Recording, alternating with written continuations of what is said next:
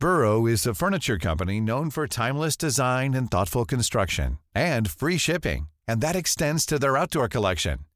Their outdoor furniture is built to withstand the elements, featuring rust-proof stainless steel hardware, weather-ready teak, and quick-dry foam cushions. For Memorial Day, get 15% off your Burrow purchase at burrow.com slash ACAST and up to 25% off outdoor. That's up to 25% off outdoor furniture at burrow.com Previously on Oldie But a Goodie, a lot happened. A, a lot. A lot has been happening this year.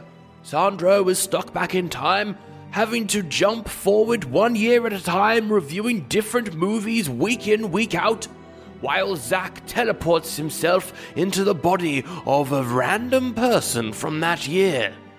They're also joined by guests and a lovely little orphan chap. Mm, There's something up with him, though. Oh, but there's an evil man called Harry Grindell Matthews who is a real person. And he's messing up time, and Sandro's got to stop him before the time is up. When last we saw the crew, they were on board a time and space police vehicle with Haunted by Han. I can't be bothered explaining what happened, so I'm going to do an anime previously on and just play you the last minute of that episode. Here we go. Do you know how to fly this thing? How hard can it be? I'm on Yeah. TikTok. yeah, yeah, that's true. You're a TikTok Uh. influencer. You know everything. It does just seem to be a bunch of buttons and dials. I'm yeah, just I don't gonna- know why one I'm of the just- dials is on the wall behind the control panel. It looks like a big compass. Yeah, I'm just yeah. gonna push this one. The- oh, oh no, the plates, they're going everywhere. Oh my god! Everywhere. Oh my Cutlery god. and crockeries everywhere. Oh my god, we're rapidly going through time. Oh my god. Because we put you in this time prison, Yeah. it's messed up the timeline. What do you mean? We're gonna have to, we're, look, we're gonna have to dump you off into the future. In the future? Yeah, we're out, just jump out. Years. But Zach, you don't understand. I can't skip a few years because if I don't review one movie a year, time will get destroyed. Yeah, that's right. Uh, you're gonna have to do like three movies at once. Three movies at once? Yeah, like just pick a series, just do Fucking- three movies at once. Yeah, we haven't done a Hitchcock movie. What has Hitchcock one? I don't know. year? Just pick one, quick. Uh, pick nine- three. Uh, oh my god, it seems like he released Vertigo, North by Northwest, and Psycho one year after each other. Let's just Okay, do all just three do- of those. Yeah, let's do all Get of them. Get out! Get out! Get Oh out! Oh my God, god, get out! Well, that's enough wasting of your time. That's a big boom. Yes, we get it. Very dramatic. Let's just do the episode. This is a very long previously on.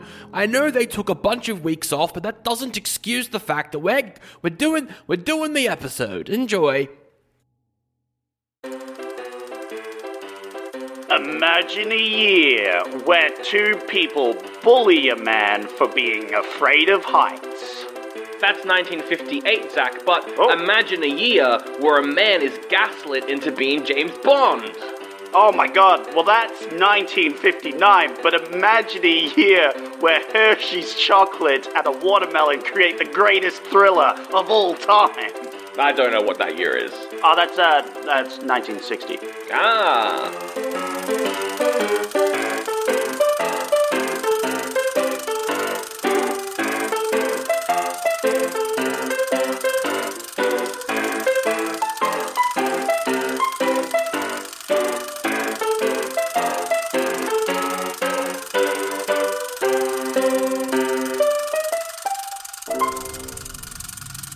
I bet you're wondering what happened after the last cliffhanger. Why, it's been a couple weeks, but I'm here. My name's Sandro Falce, and I'm in purg- I'm in pur- I'm in purgatory. Hi, hello, welcome to Oldie But a Goodie. I'm in purgatory. I was just going through my uh, American poet phase there for a bit. I'm in purgatory, um, but this is still Oldie But a Goodie. I'm in an escape pod. So I was in a spaceship. It blew up, and uh, we all got into different escape pods, and we all kind of got sent out throughout space and time. And um, I'm in purgatory. I think time might be fucked, and I don't really know how to fix it. I did pick three Hitchcock movies for this week, but uh, I don't, I don't know if we're to be able to do them. Now that I'm here in Purgatory, you've got to join me at a bad time. This might be a terrible episode. Anyway, I'm going to now recount my favorite 100 episodes of Doctor Who. So it all started with. What was that? That's the first noise I've heard outside of my own voice in about 10 days. Oh, howdy there. Oh my god, who are you? Why, it's me, Percy Spencer, inventor of the microwave. How do you do, sir? Percy Spencer, but we haven't seen you in over 10 episodes since Tarzan and the Mermaids in 1948. Well, yes, and there's a good reason for that, you see. Oh. You know, while I invented the microwave and uh, did other important things like joining the Navy and other stuff that no one really cares about, Yep. I, uh, I had a little microwave accident. You see, I was trying to make a microwave that could perfectly cook a meal instantaneously. That would be amazing because every time I you do a microwave, it's always cold in the middle. Exactly. I needed. Well, we're still working on the cold in the middle part, but Oh. I wanted it to cook like that. You know, you have to sit there, wait two minutes. People gotta be. Time is money. And money is important to some capitalistic people. So, I decided to invent a microwave that could cook a meal instantaneously. Okay. I activated it and then it sent me to purgatory. Oh. I've been trapped in here for, uh, I don't know how long actually. Do you have any, uh, do you have any food on you? No. I kind of, um, I kind of uh, came at peace with the constant feeling of hunger around 40. No, I, want to say maybe 60 hours into it. I was like, I'm not yeah. going to eat again. And I've been fine ever since. Honestly, it's a great diet that everyone should try. Yeah, that's that seems like you're promoting anorexia, but I do have some hot pockets. So if you Oh. wanna if you want a hot pocket, Oh, I just bloody put them in the microwave. How about that? We'll chuck it on. Um, give it about 10 seconds. you could send us into a time rift. Um, and now they're done. Let's let's get the hot pocket. I'm gonna eat. Oh my god, it's burning in the middle. It's it's called a hot pocket. I don't I don't know what to tell you. It's scalding hot. I, I mean, yes, it's my only source of food. I luckily have thousands of them though. Hey, Percy Spencer, you invented the microwave, so you must know about time and space. Obviously. How do we get out of purgatory? Oh, it's quite simple. Well, um, you see, you have fractured the timeline Yes. with your uh, time copy shenanigans, causing a massive uh, flying ship explode in a violent time-related explosion, causing a big time rift, causing this big land of purgatory that I was sucked into in the first place. I think you need to fix the timeline by watching some movies because that's how you've been jumping through, right? You have this you have this portal ability that's sending you forward in time. You just need to do that like 3 times in a row real quick. Real quick, but I don't have the thing on me to do it. That's all right. I think when we're in purgatory, it doesn't matter where you are or when you are. As long as you oh. watch the movies, we should be fine, right? So if I watch the movies and then review the movies one after another, yes. we'll be fine. We don't have to do three separate episodes. It's all going to be in one episode. Yeah, that, that that'd be probably best. Probably right. get them all like quickly out there. You know, you don't want to play around with time, even though we have infinite time. All right. Well, I guess we could do that. Is Zach able to beam into you? Because I don't think you'd be a very fun po- uh, co-host, Percy Spencer. I don't know, but he travels through here a lot, so maybe we can pick him up as he's traveling through. Oh, okay. Sounds good. Sounds good. Uh, one second, I'll go get him. Oh, I dropped a plate. Oh, I'm oh, so no, sorry. you dropped a plate on the way yeah, out. it's the You knocked microwave the- plate. We're not going to be able to heat Oh. up any of the hot pockets. We're going to have to have cold pockets. Oh my god, the only thing worse than cold pockets is a cold dog. Oh, I saw him go past. I'll wave. I'll wave. He can beam into me. He can beam me. Whoa, Sandro, what are you doing in purgatory? That giant ship explosion, that, it sent me here. What are you talking about? That sounds like some real bullshit you've just made up. And I was like right on the brink of picking three Hitchcock movies for us to review back to back to back, but now we've got to do it all in one episode. Yeah, yeah, that makes sense because you need to do them all in one episode to fix the timeline, right? I, apparently that's how it works. That makes perfect logical sense. All right, well, let's go and watch the movies. Wait, hang on. I forgot that I can't just do that and time will happen because we're in the. Yeah, no, we We're we're, in the in the, time purgat. We're, we're just gonna have to smash cut. Oh, that sucks. That's so boring. And transition. Oh my god, that was a lot of movie. Whew, that was a lot. These are long movies. Why did you pick three of them? Well, we hadn't done a Hitchcock movie yet, and I was like, let's do three Hitchcock movies. Let's do three in a row of like some of the longest movies we've done this year. Well, he, you know, he's one of the best, you know, he's known as one of the best directors of all time. These are the three movies where I would say he really found his style. Um, but they are all quite long, actually, now that Yeah, I think yeah. about it. I, I mean, it was still good. I still think there was a, a lot to be absorbed here. A lot to, you know. It was very interesting. Uh, but we'll we'll get into it as we get along, you know. That's right. No spoilers. And we've got three movies to get through, so we better bloody speed through these. We're gonna do. We we better get going. We better get going. We're going to go through them one at a time. We'll do a little bit of spoilers. We'll rate it. Then we'll go into some spoilers. Uh, there'll be the time codes in the episode description if you want to Yep. jump to whatever you want to listen to. Let's kick it off with Vertigo. Yes, let's do a bit of spoilers, then spoilers. No, non spoilers. Did I say spoilers? Yeah, you said spoilers. ah, fuck. I've Keep been in, in. purgatory and I haven't slept or eaten in two weeks. well, you had a hot pocket, but it burnt your tongue, so you know. it did burn my tongue, and I can still feel it. Yeah, Yeah. That le- that even though we've watched like six hours of movies, you can still feel that hot pocket. Burn. Exactly. It's still there.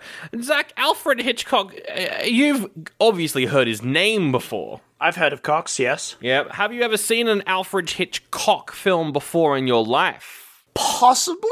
I don't know. The thing is.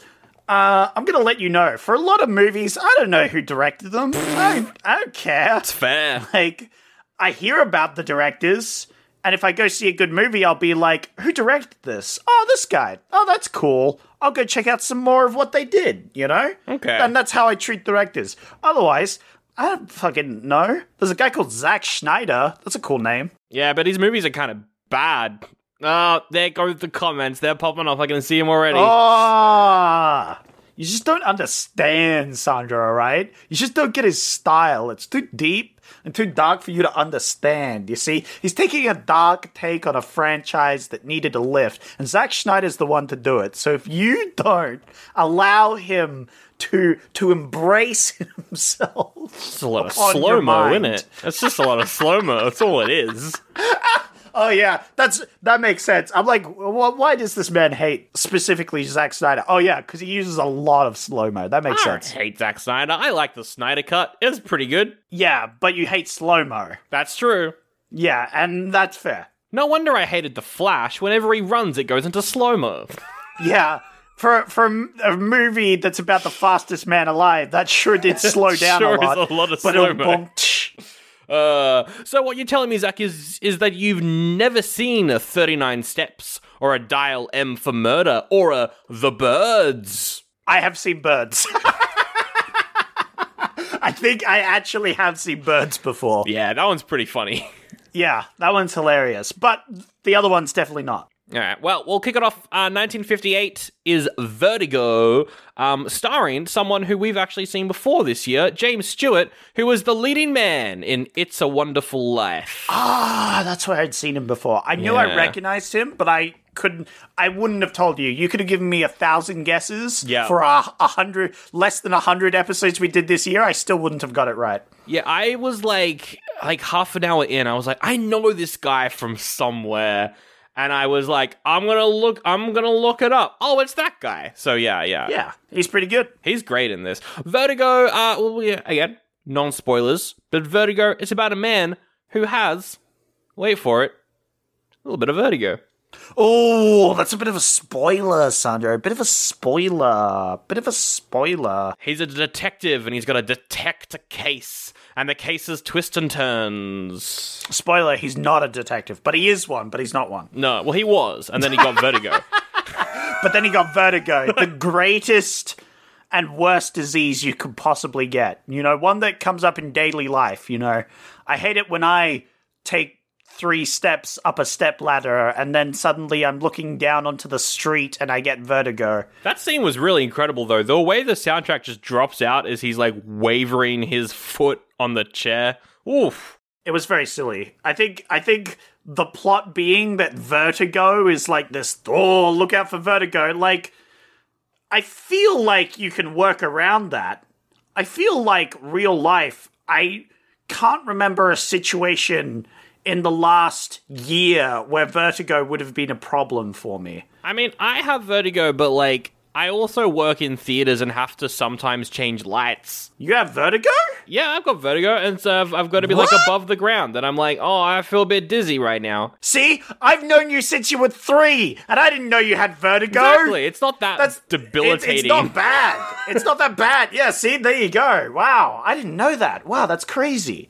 So you could relate to this movie. it definitely affects people pretty heavily, though. Like, Yeah. it can definitely be a bad phobia. There's also different levels of vertigo, I think, as well. Because there's like light vertigo and then heavy, which I suppose he's supposed to have very heavy vertigo. Hmm. Because he, he gets heavily affected. Like, he's very dizzy. I mean, I feel like uh, part of the reason why he's got vertigo. This is based off a French novel. I haven't done any research into that. I don't know if he's got vertigo in the novel, but for the movie, they created that effect where they're zooming in and out at the same time. That was created for this movie to show that he has vertigo. So maybe that's, that's the reason cool. why it's called vertigo because they were like, we cre- we discovered a cool thing that, that you can do with a camera. Yeah, yeah. I mean, it works for the plot, and I think it, it it's cool. I just think it's kind of silly at the same time. Look, I'm just saying, people with vertigo, just get over it, lol.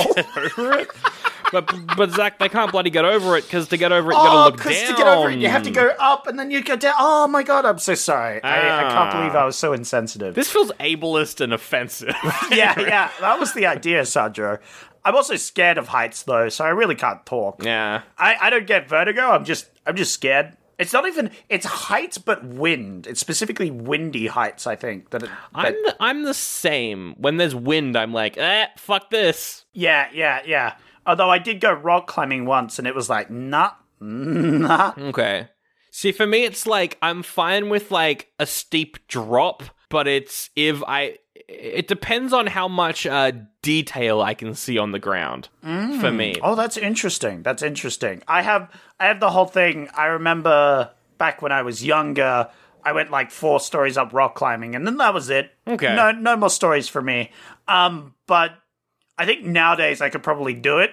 You know, I've I've lost a lot of those fears, like arachnophobia and stuff. I still have it, but you know, I can conquer it, sort of thing. yeah. But it, it's a thing. We'll get you up on the Eureka Tower. See what happens. We'll do that. yeah, we'll yeah. live stream it too. Oh, great! That that sounds great. That sounds horrible. yeah, It's pretty bad. It's pretty bad, actually. Yeah, it's bad because it costs twenty dollars to enter a building. Anyway, um, That's absolute garbage. Zach, what did you think of Vertigo before we've run out of time in our non-spoiler section? Yeah, yeah, wow.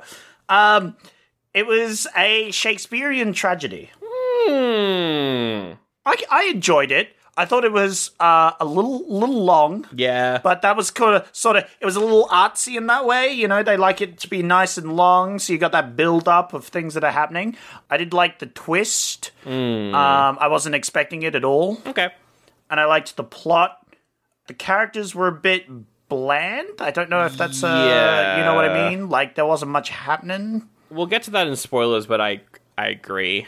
Yeah. Yeah, I I I feel like I I loved the first 40 minutes. I was so on board. I was having a fun time. I was like this is great. I love this. And then it started to trail off. I think because of the characters cuz the characters aren't strong and there's some weird stuff here that it, we'll get to in spoilers where I'm like, if this was done slightly different, I think I would have really enjoyed this. But I do mm. like all the, the twists and turns, and I think the acting's great. And I mean, it, like, it's a Hitchcock movie, so technically, on a directing scale, this is as good, if not better, than like a Nolan movie. It's as good as a modern day movie, like directing wise. The editing is rough though. I don't know if you mm. noticed some of the editing in, in this. There's some weird cuts. I remember one editing scene where a man trips balls, and it was great. That was good. Um, There's one scene where like he's in the middle of saying something, and then they fade out the audio and then cut to another angle of him, and he's talking, but it's just a completely different tone. And I was like, that's weird. I think you definitely noticed the editing a bit more as you are a editor. Yeah. And so you, you really notice that sort of editing mistakes, whereas uh, they sort of uh, flew under the radar a bit for me. But yeah, it's a Shakespearean tragedy, and so those ones can leave you kind of depressed. Oh, this movie is sad. So if you don't like that, you might not like this movie, but I thought it was alright. Okay. I, I don't always go for the you know, tragedies, the sad movies. I'm not. They're not always my cup of tea. I'm usually going to a movie to just zone out, turn my brain off. Haha, funny. But this is pretty good. This is, you know, div- it's a it's a it's a different cup that I don't normally sip from. That's Yeah. usually for other people, but I I did I didn't mind sipping from it. You know. Yeah, I think it's, you know, if you like movies like The Thin Man but want less noir and more psychological kind of detective mystery stuff, eh, this is, it's fine. Like, everyone's like, this is Hitchcock's best movie. That's actually something that people say, even though he made Psycho, which we'll get to later. But, like, I don't think this is his best. I don't feel like this is No. one of his best. I don't know. It's good. It's nice. It's a nice like mid movie. You know. Yeah. It was five out of five for me for like the first 40 minutes. I was loving it. Uh, yeah, yeah, yeah, yeah. He was like, I'm a fast talking, I'm from Boston, I'm a fast talking detective, what you doing? And I'm like, I love this. I agree. The first forty minutes were good because because like the, for the first forty minutes, everything's going bang, bang, bang. You Yeah. got this happening. You got this happening. You got this happening. You got this happening. You're developing characters. We're getting story. Yeah. I'm loving it. And then it's like, and then these characters just kind of wander around for a bit, and they talk, and then they wander around a bit more, And then they talk. And then there's a twist. And then they talk. and then they talk. Yeah, yeah, yeah. But then he leaves and he goes to another character and they talk and then they go wander around for a bit. And then they talk like that. That last hour drags on a bit, and I think if you cut that down, you you you just smush that together into like uh twenty minutes, Yeah. half an hour. Boom, great movie. I'm I I reckon I'm gonna give this a goodie before we move on to spoilers, but I don't think again it was five out of five for the first 40 minutes, but then it kind of dropped off for me, and we'll get to why in spoilers. Um, but yeah. I'm gonna rate it a goodie. I like it. Uh, I thought it. I, I enjoyed watching this movie. Bit long, but otherwise good. Again, tragedies not usually my cup of tea, but you know, it was pretty good. Let's get into spoilers. We're going to spoil the bloody twist, the twisteroni. Now, I I predicted the twist, but I think I can't tell if I predicted the twist because I knew what the twist was, or if I predicted the twist because this is a very basic version of this sort of story. It was like the, one of the first ones. Yeah, I can't tell. I can't tell why I predicted the twist. I wasn't predicting the twist itself. I, I I knew something was sus. Something was sussy. There was some there was some sus things happening, but I really just uh, was taken a bit left field by the actress, the one where she appears again. Oh, yeah. as the other lady. Yeah. I was just not really. I just wasn't in the mindset to think it was the same character. Hmm. So my brain didn't immediately go, "Oh, that's the same actress. That's the same character." I thought like I don't know, she was a twin sister or some shit, and they were going to be like, "Oh, he falls in love with the twin sister." I don't know. It, it the the twist didn't click with me somehow, and then they said it. I was like, "Ah, right. You know what? That makes sense." The twist is weird. So, um, the TLDR is he's a detective. He's hired to to follow this guy's wife. She's acting strangely. He thinks that she's possessed, which I was like, "Fuck yeah, I'm on board for this." That's cool. Yeah, yeah, absolutely. um, they end up falling in, in love ish. I guess we'll get to that romance thing later. And then she falls off a bell tower and she dies. But spoilers, no, she didn't. Because she wasn't the wife. The person that the detective fell in love with was an actor pretending to be the wife, and what the the guy he was in on it just because he wanted to kill his wife. It was an excuse to kill his wife. Yeah, a guy hired a detective to be the fall guy for his wife's death because he murdered his wife.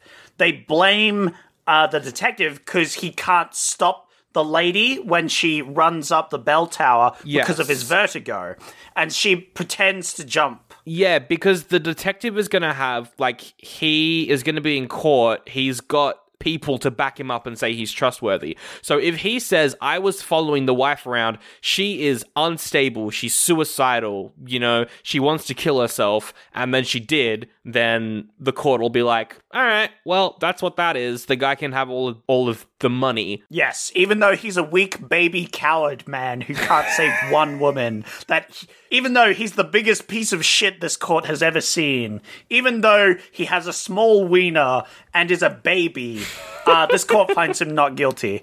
That judge was brutal. I was like, what the fuck? I didn't know judges were meant to judge like that. Yeah. Good lord. It's so funny. That was the judgiest judge I ever saw. I liked how the jury was like, we could go off and deliberate, but mm, do you agree? Do you agree? Yeah, we all agree. Here's the paper. Yeah, yeah, yeah. I liked that part. And so that's what it is. And then the movie ends with him being like, you look like the person I fell in love with. It is you. And then she's like, it is me. And then they go up to the clock tower, and then she gets jump scared by a nun and falls to her death. Such a dumb ending. It was that ending. I I cracked up. I was I was la- I don't think that's what you meant. I don't think that that's the reaction you meant. to no, that was one. it. Was like super tragic ending, but so dumb at the same time that she just like, oh, and I fall. and I've fallen. But also, you forgot an integral part: the love triangles throughout everywhere, Sandro, because you forgot about the fourth character. Yeah. the random lady who was in love with him at some point, but then was like, "No, we don't get married." But then here's a painting of me that looks like the one you were looking at, which is really weird. And then you're gonna be like, "That's really weird." I'm gonna leave, and you get upset about it because you're, I don't know. That was so that was so funny. Yeah, he's like, Yeah. we used to be engaged, but I don't care anymore. And then she's like, I drew a painting of me in the style of that woman you're hanging out with, and he's like, you're just not going to appear in the rest of the movie. Actually, bye.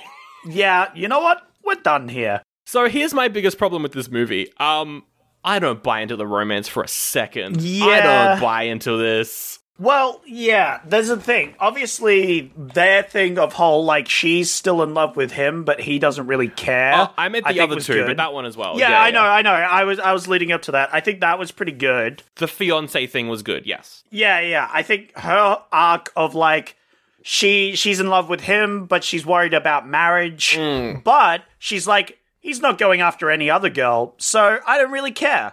I have all the time in the world to court this guy, right? Yeah, for sure. But then he does find another girl, and she's like, "Oh shit!" But I actually liked you.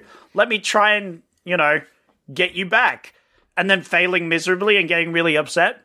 That was very realistic, very human, uh, very pretty- dumb. She was the most fleshed out character in the whole movie, I think. Yeah, them falling in love was kind of forced by the film. I so here's what here's my thoughts on this. Mm-hmm. The ending of the movie when after she's quote unquote dead, he sees the actual person out of the makeup and the wig and stuff. Yeah. Um, and he's like, "You're the person that I fell in love with. I'm gonna keep making you change parts of yourself to look like her." I was like, okay, if this was just a guy.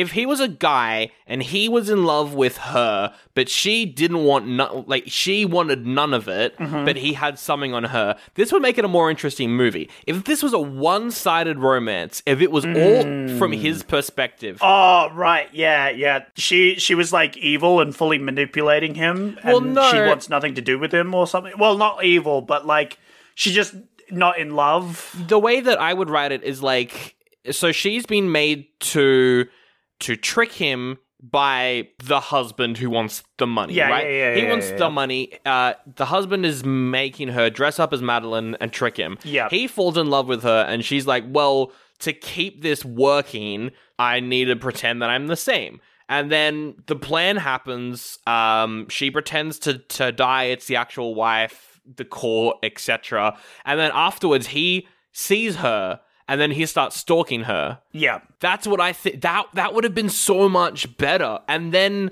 Yeah. there's the thing because he gets so fucking aggressive at the end of the movie towards Oh, her. absolutely. And they're meant to be in love. It's meant to be a two sided relationship. And I'm like, what is going on here? Well, he's crazy. He's literally been put in a psych ward before. I think the whole point is that he's crazy. And in that moment, I think that's actually quite a realistic depiction because their reality is just not the same as ours. Like, he's trying to impose his own reality onto ours. Yeah, well, because he's grieving as well. Like he's so like we see him in hospital. He's fuck like he is. He's lost it. Yeah, yeah, and I and I think um it was really good because he like is shown to just be kind of scary. Yes. in his actions, and I think that was quite a realistic depiction because he seems sane some of the time.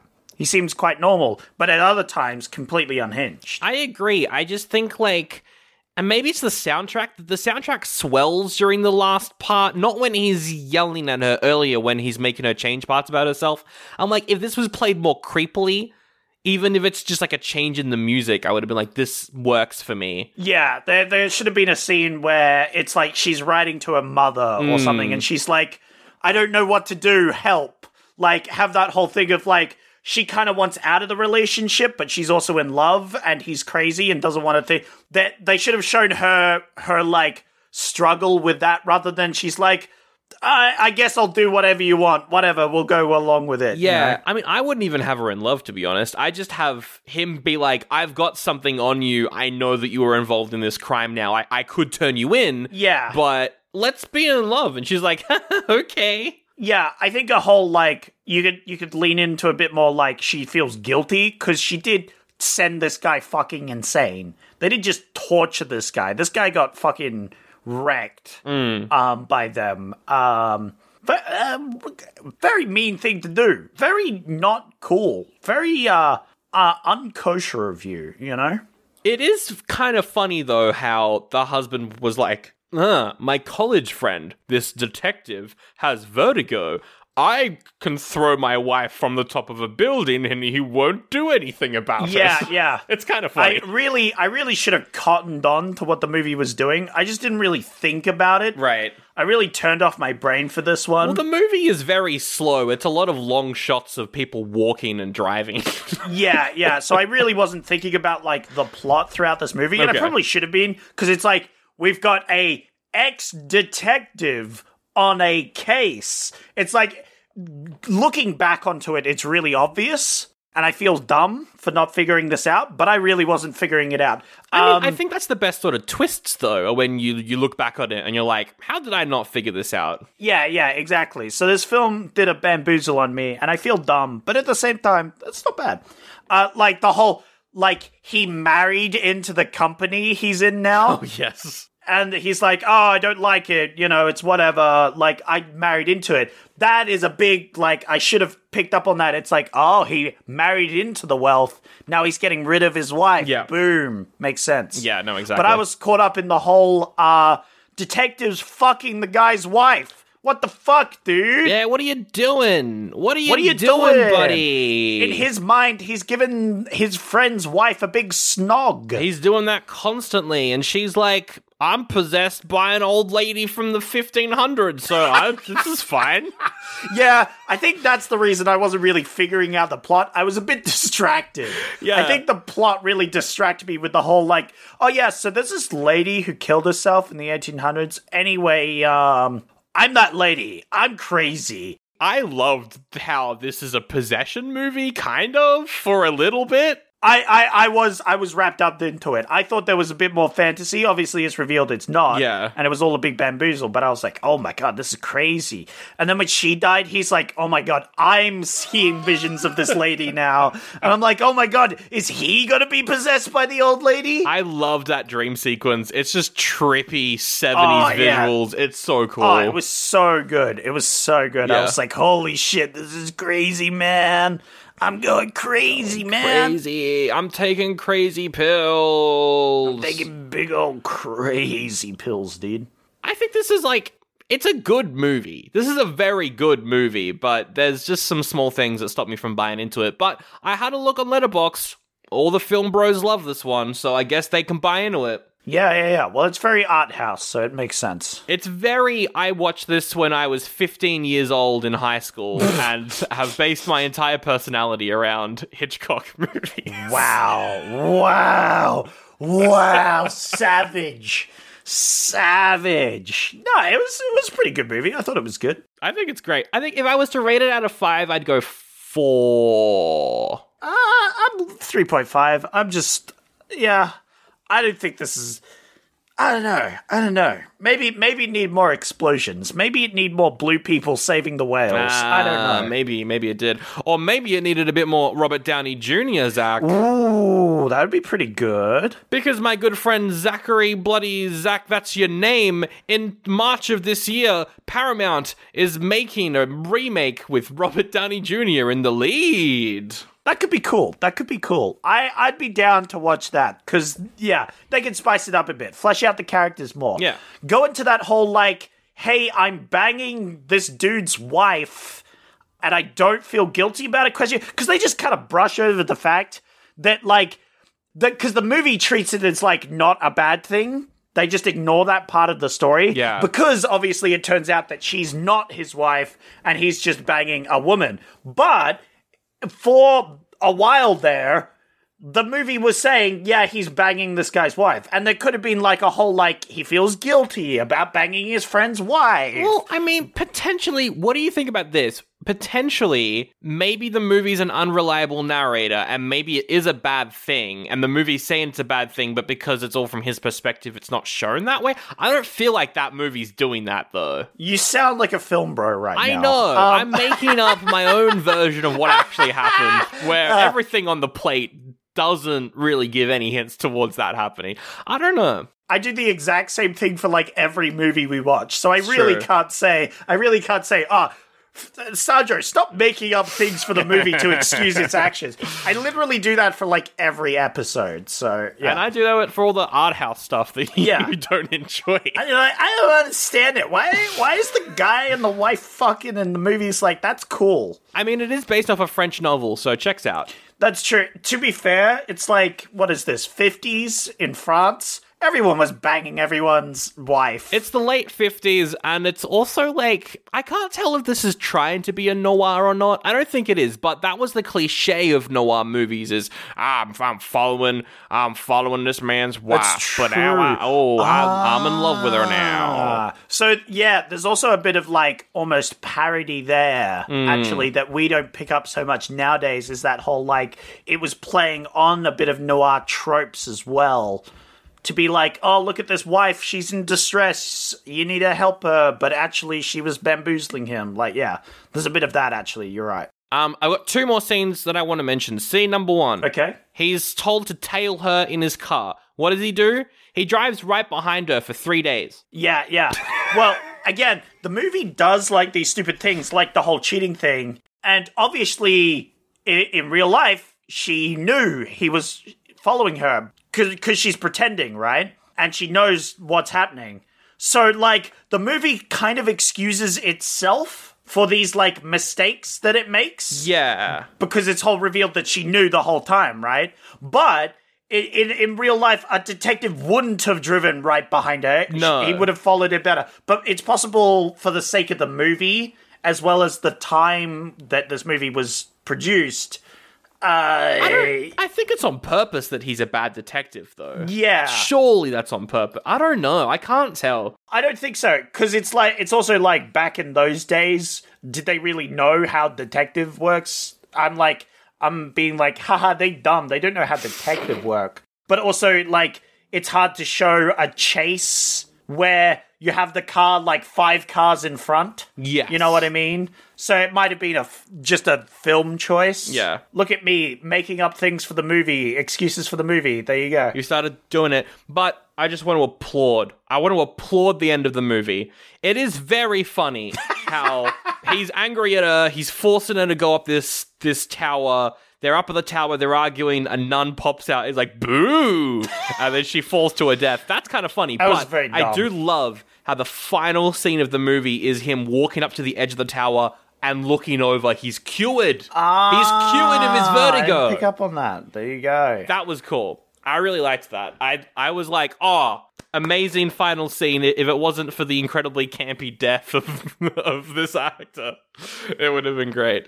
Yeah, what should have happened is she's like, you know what, you're too crazy. I can't I can't live with you, man. You are you are too much. Like we should have had some scenes where it shows her like struggling to try and keep this relationship, but she can't handle it and she's just she's also going crazy just trying to deal with this crazy man Yeah. who wants her to be someone she's not. Yeah. And then yeah, she just at the end she's just like, uh I'm done and she like throws herself off or whatever. I was thinking maybe he could push her or something by accident. Yeah, but I, I don't think he would. I, I think we can all agree the the nun jump scare is very dumb. it's very stupid.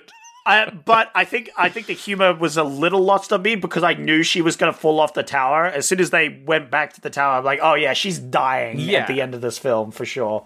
I'm trying to, cause, cause like he doesn't figure out that it's her when he's making her change into what Madeleine looks like. There's a particular moment when he figures it out, and there was like a musical sting. it was kind of like a when, da da. when he sees the necklace. yeah, the necklace. That's because right. she wears the necklace that uh, the previous wife was wearing, which she obviously wouldn't have unless she was the wife. Yep, yep. It was the necklace. That was kind of dumb, but in like an LA Noire, Yeah, yeah, like yeah. cheesy way, where I was like, "That's kind of cool." It's like a da da, as like he sees the necklace. It's like a clue. yeah, yeah. It was it was a very like he's figured it out. But anyway, that's Vertigo. Um, I don't think I've got anything else to say about this aside from, uh, don't trick men with vertigo into helping you take over your wife's company. Don't do that. Actually.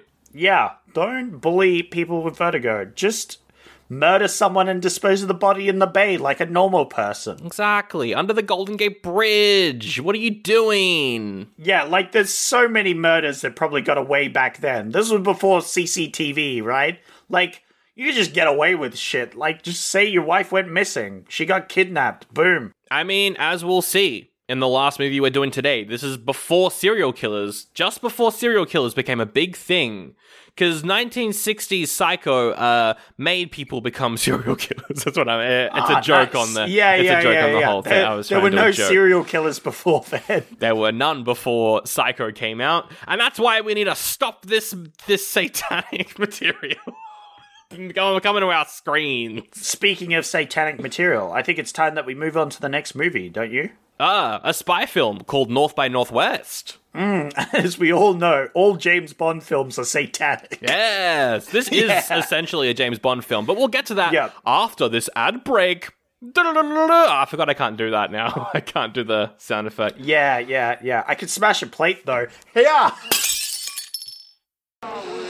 When you walk through an art museum, what happens? You see some interesting things, you see some not so interesting things, and if you're like me at all, you, you're probably a little bit sleepy. Well, grab a cafecito and listen up. It's Art Slice, a palatable serving of art history. I'm Russell Shoemaker. I'm Stephanie Dueñas. We are not your daddy's art history podcast. We are both artists, so we look at art history through that perspective. We cover the artists you know and those that have been ignored for so many different reasons. We look at the context of the time, we compare it to today. We don't dumb anything down, but, and this is a big but, Heyo. we like to have a good time, okay? Nos gusta to goof around, all right? We have hungry pantry bonds that no, might startle hold you. It's a long story. We, we feed them art materials. Art is just a visual language, so in order for us to interpret what we think it's saying, we hijack the work. right. How do you like that for an art heist? Exactly. And ultimately, we decide if it belongs in our Art Slice Museum on Okay. top of the Art Slice okay. Hilltop. So if this all sounds good to you, join us on Art Slice,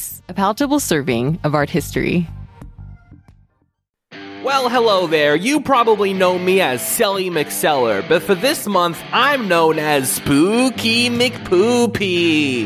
If you're looking for some good Halloween scares this October, go over to patreon.com forward slash oldie but a goodie pod, where Sandro and Zach are reviewing the Troll movies starting with Troll from 1986. If you're scared, skip this part because here's a spooky clip. Now, I already knew going into this movie that Troll 1 is popular because the characters are called Harry Potter. Yeah. Is this coincidence that this, you know, 1980s ish movie that possibly a young J.K. Rowling could have seen that is a fantasy movie hmm. about having a parallel world that no one knows about that's full of magical creatures and magic, Yep. and having a main character called Harry Potter Harry Potter, yeah. that gets suddenly thrown into this magical world yeah. against his almost against his will. Is this coincidence, Sandro? No, Wow. absolutely not. Oh my god, that was so spooky! And you can go over now to patreon.com forward slash oldie buddy goodie pod and get the whole scary episode of Halloween goodness. You can also get ad free and early episodes of the main show, which is even spookier. Ooh! Anyway, the next movie we're talking about is North by Northwest, which, Yes. Zach, when I say that, that this is an early version of the James Bond format, um, I'm not being entirely correct there because it's also an early uh, version of the Mission Impossible format. It's also an early version of the uh, of the Kingsman format. It's an early version of the I'm a man and I'm on the run format. Uh-huh. Um, and it's an early version of the I'm a dad and I love watching my dad movies format as well. Mm, I felt like such a dad. That was big dad energy. This film's about so it's a guy who works in finance. We'll do non spoilers, then spoilers again, but um, he basically accidentally becomes a spy. He's just Yes. a guy, and then he's in the wrong place at the wrong time over and over again. So much so that he gets embroiled in some mystery and crime. It's it's it's pretty great. This is definitely your sort of movie more so than Vertigo. that is true. Yeah, yeah, yeah, yeah, yeah, yeah. yeah. Look, it, it definitely appeals to me more. The the uh, ridiculousness of it all was pretty great. I like that added silliness, you know. This movie is very silly to the point where when this came out, critics were like, "Is Hitchcock doing a parody of himself?" Yeah, because this is just very dumb. Yeah but it was funny. It was like a straight laced man in a very silly world, like. And it's great because he just gets gaslit a lot. Everybody's like, "What the fuck are you talking about?" Yeah. you know, you sound insane. And he's like, "Well, I, I do sound insane, but Yeah, like there's a point where he's already aware kind of of what's going on. He's like, I'm gonna do some investigating myself, and then he does Hmm. that, but then he just proves to the bad guys that he is who they think they are by doing this investigation. It's just Yes. it's consistently very funny. I don't think it, this movie really slows down at any point either. no, no, it's good." It's longer than Vertigo, but uh it's really it's really fun. And also it is just James Bond. This is just a James Bond movie basically. Absolutely, but I would say better than all of the James Bonds. They Better all than suck. all of them. Even Moonraker when he goes to the moon. Possibly not Moonraker because he goes to the moon, but only because he goes to the moon. But this is also like before. I mean, the James Bond TV movies are a thing at this point, but this is before Mm. Sean Connery started the role and kind of that it became popular there. So I don't know. It's like that mid that that weird middle point between spy stuff being noir and spy stuff being dumb blockbuster. It's like right in the middle of the two. Yeah, yeah, yeah, yeah. I I really enjoyed it. I think it's a great film. Hmm. Uh, I was very entertained throughout, even though it was quite a long film. Mhm. I thought it was it was quite well done. Uh, I did have some points I was going to bring up, Mhm. uh, but they are spoilers. Okay. So I just say if you like uh, any sort of spy film or just uh, a comedic film, should watch this film. It's a fun time. It's a bit of a, you know, it's a thrill ride. It's got some fun stuff along the way, and you'll have fun. I do have a couple things non spoilery to bring up. First of all, this is an MGM movie. Uh, so it's got a pretty bigger budget than Vertigo. Um, the editing in Vertigo was weird. The editing here I thought was really good. But because it's MGM, they like to reuse a lot of sets. And uh, when they're walking around the forest near the end of the movie, that's just Oz. Oh, they're walking around Wizard of Oz?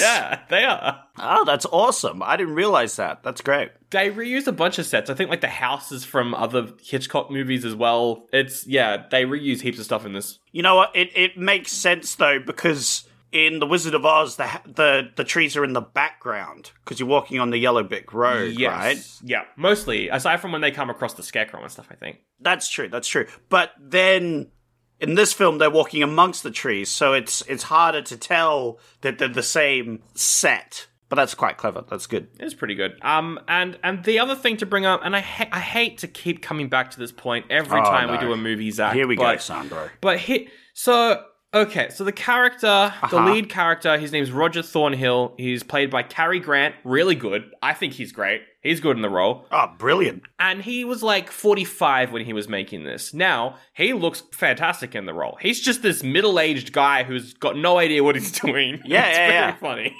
But he, you you could if you looked at him and someone told you he was a secret agent, Mm. you could believe that. He looks like a mixture between Sean Connery and Roger Moore. He looks like a James Yeah, Bond. He exactly. could easily be a James Bond. Or just a regular guy.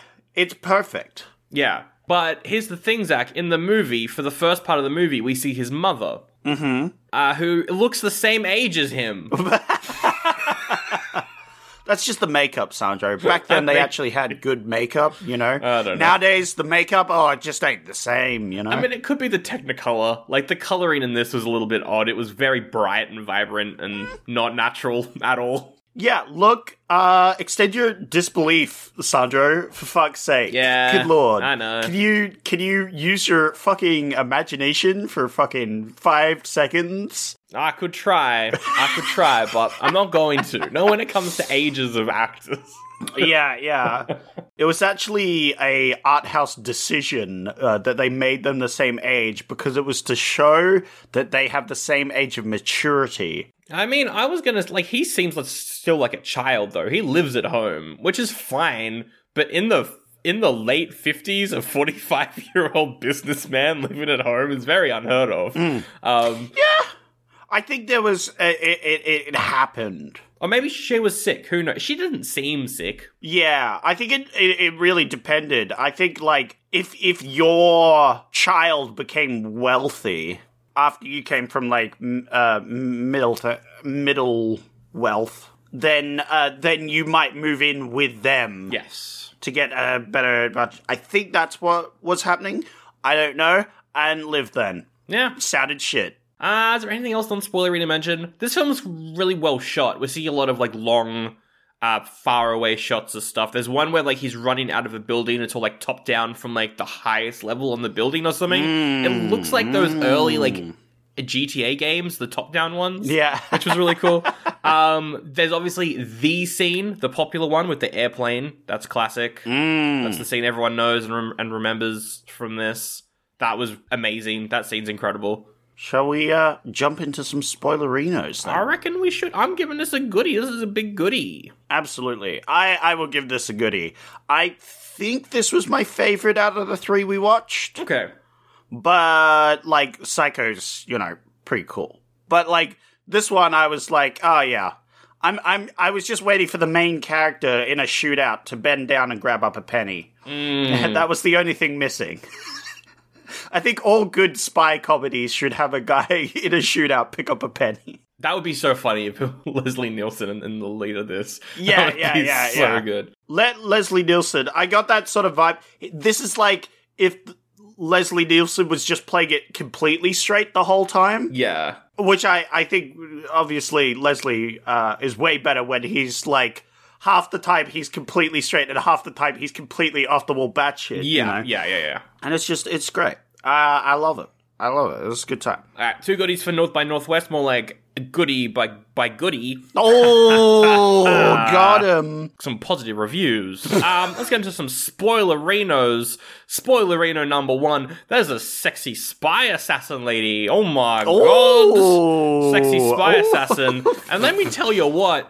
The dialogue in this movie is incredibly steamy, incredibly saucy. Lots of Oh yeah, a lot of lines. Their flirting was great. It was pretty hardcore, and I think set the tone for James Bond movies. That's for sure. But uh, Hmm. Zach, would you believe me if I said that a lot of that was overdubbed because originally it, it was even more explicit, Oh my! and they had to change it for censors. I don't know that. I'd love to see the original scene with the original audio then, because that would be that would be great. The main one is um when they're in the dining car and she's like, Yeah. I never discuss love on an empty stomach." That had to be dubbed over because originally she was like, "I never make love on an empty stomach," just like really flat, just Oh, saying right. Yeah, exactly yeah, yeah. what's happening. Uh, but there was some so some other cases as well uh, that popped up, which is pretty funny. Very flirtatious, very fun. I I did call that she was going to be the good agent. Like immediately, I was like, oh yeah, she's working for the good guys. But then it was like, oh no, she's with the bad guys, and I was like, oh. Was I wrong? And then the movie was like, "No, you were right, Zach." And I was like, "Ah, I was right, Zach." Yeah, there's a lot of like double agents kind of betrayal, but then it's not, it's not really a betrayal. There's a bunch of that in this. Yeah, this was great. Uh, I love the sort of like mistaken identity that they have at the start. They, you know, drug him. Uh, they fill him up on booze, and they try and make him drunk drive, but he manages to like escape. in the funniest scene in the movie. Yeah, which is yeah, him yeah. trying to him like drunk driving around. him pretending to be drunk was so funny. It was it was really bad. I loved the part because he gets taken to to court. Um, Yeah. like while drunk, he has to talk to someone so that they can tell that he is intoxicated. And he's like, "I'm fucking sloshed, mate. I am. I'm so, I'm drunk, but it's not my fault. But I'm I'm very drunk. I admit to that." yeah, he's trying to explain that he's been kidnapped and drugged, but they just aren't listening to him at all. They're just like, ah, what's this drunk idiot doing? Yeah, so, so he so he's mistaken for a guy called Mr. Kaplan, who is a fake decoy agent that they made to distract the bad guys Yes. from the actual double agent in the bad guys mists, which Yeah. is the sexy uh, female spy assassin. Um Yes. now, we don't really know what the bad guys are doing. They are American. I think they're just stealing government secrets. No, no, no. They're just American. That's their crime. That's why the government wants them. Gotcha. Okay. yeah, yeah, yeah. Because yeah. I wasn't sure why they wanted them, but if they were just American, that makes sense. Yeah. Yeah, yeah. They're actually part of Interpol. Yep, That's what they are. They're like, what are these Americans doing here? No. Um.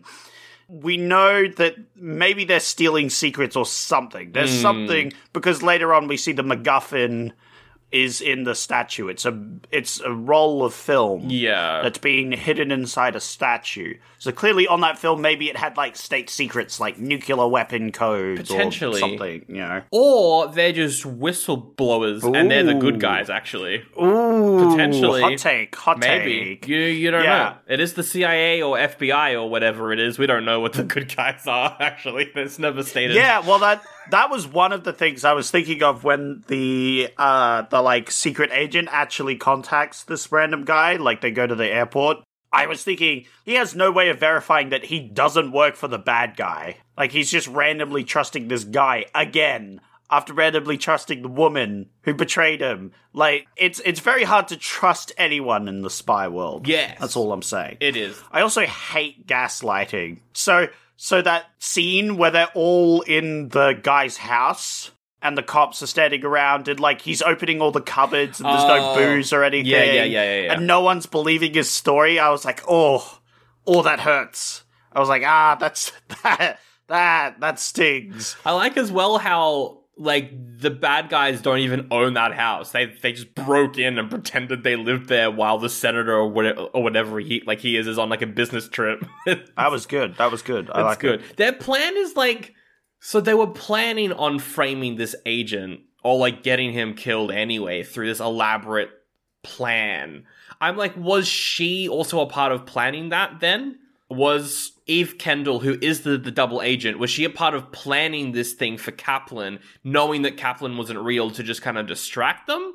Yeah, yeah, yeah. She was she was totally part of the plan to kill a guy who didn't exist, Yeah. and then suddenly the guy exists, and she's like, "Well, shit. Yeah. Now I actually have to kill someone," which she didn't sign up for. No, but we don't know why he's ever kidnapped because, like, we don't we don't know from the get go why they think he's Kaplan. There's a point where they're like, Kaplan checked in at this hotel under your name, Yeah, and I'm like, surely the government agency would have checked that this was a fake, but also they don't care as well. yeah, yeah. No, well, that's the thing. I think it's just it starts off with the goons being dumb, Mm. and for the rest of the film, their being stupid causes him to go on this journey. And no, they the goons see no repercussions for this mistake throughout the whole film. But I think it's literally just like he also says he has a face that everybody seems to be, uh, you know, Yeah. recognizing, you know, which is quite funny. And that was a good line. When he said that, I was like, haha, yes, because before he was mistaken identity. Haha. Mm, yes, that's true. Funny. That that that is quite true. It is. It's very funny how because like he goes to investigate George Kaplan's hotel room and. Like a complete idiot, he picks up the phone when it rings. Obviously, it's the bad guys, and they're like, "Oh, so you are the guy that we want?" Okay, just wasn't sure. Yeah, We're yeah, just yeah. They just co- he just accidentally confirms. yeah. Yeah, like he meets the hotel staff and they're like, "Ah, so you're the the Kaplan we've been helping this whole time. And it's like, oh no, we've never seen you before today. But obviously, you are that person Yeah. because you're here in the hotel room, obviously. And he's like, yeah. Because he can't say he's not that person in that situation. So it's like, yeah. Yeah, no, it's good. It's good. This movie is just very fun. But we should talk about the scene, Zach. The plane mm. scene. The scene where he, oh, he's told that he's going to meet the real Kaplan out in a rural town. Looks like bloody Adelaide. Tell you that much. Oh, shout out to Adelaide being a flat piece of shit. Yeah, what are you good for, Adelaide? The fringe, I Uh, guess. fa- farming, farming. They, uh, Farming. That's food. Yeah. yeah, yeah, and wine. Yeah. That's true. That's true. I'd I'd put that into farming. Yeah. but the good side of farming, the fun side of farming. Exactly. And I'll also say that if I ever do go back to Adelaide again, um, you're great. Mm-hmm. It's a it's a great it's a great city. I love it. I, I never plan to go to Adelaide ever in my life. I will never see Adelaide. Fuck you guys. Ah. anyway, so like he's standing on this road and it this scene goes on for like five minutes of just cars passing by. It's just nothing. There's no soundtrack, nothing until Hmm. eventually this crop duster, which isn't dusting any crops. There ain't no crops where that crop duster is dusting. Yeah, yeah, yeah. I love the random standby that he talks to, and it's like, "Are you this person?" He's like, "Can't say I am, cause I ain't." Um, and then he's like, "Huh, that plane's weird. It's crop dusting nothing." And I was like, "Oh, hey, that's uh, that's the movie really pointing it out to you, huh?" The plane buddy goes after him. It and this Oh is this is without a doubt the greatest action scene to date in the Wow. film because it's like it's an actual plane just flying over a guy shooting at him and it's, Yeah, yeah. it's pretty great like i feel like i feel like much how we have star wars to blame for franchises um i feel like we've got this scene to blame for michael bay's entire career Wow, wow, it's just big wow. action Yeah, that's fair. um, that's fair. that you hadn't seen before. It's very fun oh, it did. It did end very Michael Bay. That's for sure. because because the, the plane slams into an oil tanker. Yeah. Also, what was the the pilot's plan there? he just kind of dove headfirst into an oil tanker and died. Uh look, there's there's a lot of dumb from the bad guys. Again, mistaken identity, you have that plane. Like that's this is a cool scene. It's great. You got the the plane diving in, he like stops a truck, he like nearly gets run over and then the plane crashes into them. It's all very uh crazy, but they could have just drove up in a car and shot him. That's true. You know? Yeah. They could have just he's in the middle of nowhere. You can't just do a murder. This is true. You could just do a murder. It is Adelaide after all, and that's where all the stabbings happen. Yeah, it's true. Um, so like for for most of their film, their kills are very elaborate, Hmm. except for that one time where they throw a knife at a diplomat. But anyway, They throw a knife at a guy in public as well. It's just out in public. They just yeah. and no no one sees the guy throw the knife. well, they all think that it's the main character stabbing him in the back. Yeah, because like an idiot, he grabs the knife. Yeah. like that was the dumb dumbest thing he could have possibly done. Uh, and the movie ends on the fucking what's it called with the th- with the four faces Uh, Mount Rushmore. Mount Rushmore. It ends at Mount Rushmore, uh, which was funny because again it set the tone for like big final action set piece at an iconic location. Here, here's a note. Uh, so they have the spy lady, right? Who's there to listen in on him, and uh, they have to do the uh, uh, fake killing him uh, scene to try and uh, absolve her of suspicion. Yes. Uh, which leads to the whole climax of the film because they figure out what's going on. But okay, he's he's done shenanigans, which has put suspicion on her Yes. they tell him that she's actually an agent of theirs, and he's like, "Oh shit, what have I done? I fucked everything up." Which is they kind of trick him into helping as well, which is uh, great. Um, Yeah, because all spy agencies are bad. Actually, I think is the point of this movie. oh, absolutely. I mean, the uh, the first time they appear on screen, they're like. Yeah, we're gonna sacrifice this random civilian that's mistaken identity to keep our uh, agents safe. yeah, that is what they say. So, uh, pretty bad. yeah. But they have this whole thing where he goes up to her and like says, "Oh, I'm gonna kill you." So she pulls out a gun on him and shoots at him. Yeah. but she's shooting blanks. Yeah. and so he pretends to, you know, die. Which is really funny because there's obviously no, blood on the scene, but Yeah. the guy who confirms that he's dead is the guy who works for the spy agency. So it's like, oh, that makes sense because if it was just like some random civilian, they'd be like, this guy's got a pulse still, and there's no blood. Yeah, yeah, yeah.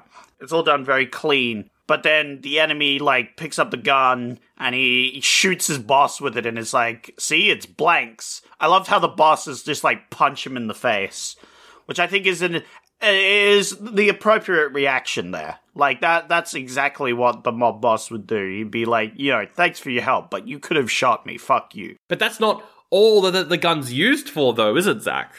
No, because like I'm leading to my point here, and Yes. it took me a while to get here. But what happens is he escapes the hospital wing because the spies are holding him there against his will because they don't want him fucking up their spy mission, right? Yeah, yeah, yeah. So what he does is he escapes the hospital and goes up and spies on the bad guys. Yes. And he sees that they've figured it out. Yeah, yeah, they figured it out. He also sees the that he overhears them talk about the statue and how it has the filament in it. Yeah, yeah, yeah, yeah. Now, if you'd just taken her out of this element and they just had some guy at the window listening in on their conversations, they would have found out this information, right? Yeah, but they're dumb. These spies are dumb. No, no, no, no, but I'm just saying, like, the bad guys are also dumb because they just have a guy listening on their conversation outside. Like, they have no guards. They don't have any guard. You're right. It's literally the sexy double agent. It's the main bad guy. It's his one goon, and then just a housekeeper. That's yeah, it. yeah, yeah, yeah, that's it. That's what I'm saying. Like, Which leads me to believe that this is like a whistleblower. Because I'm like, this isn't a big spy ring or like a drug cartel or some terrorists trying to do some shit. You know what I mean? This is just a guy with like a couple friends. So, uh, yeah, then they have a struggle as he, like, he goes into the house. He tells her, hey, they figured out you're on our side. Uh, I need to save you. And then she goes out, and then he gets held up by the housemaid who sees him.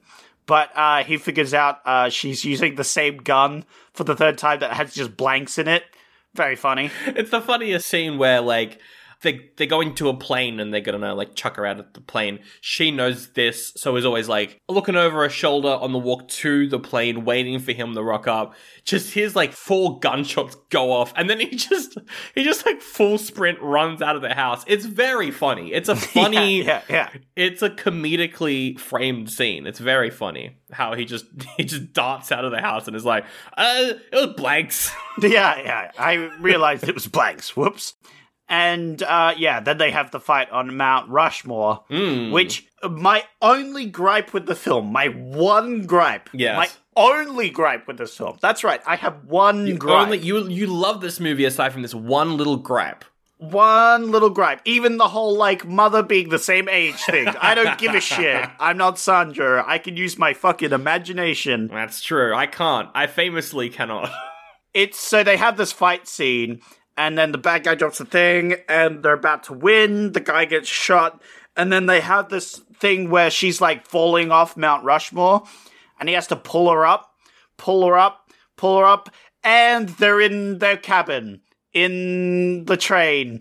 And it's the end of the movie. That's it. Bye. Yeah. and i was like what what Well, because there is a reason for the rushed ending. ah okay MGM were like, Hitchcock, make this two hours. And he's like, I need an hour, like two hours and 15 minutes. And they're like, fine. So I feel like, I feel like it was rushed Yes. because of the studio. Yeah, Maybe. yeah, yeah, yeah. It was definitely, but like, it was such an abrupt ending.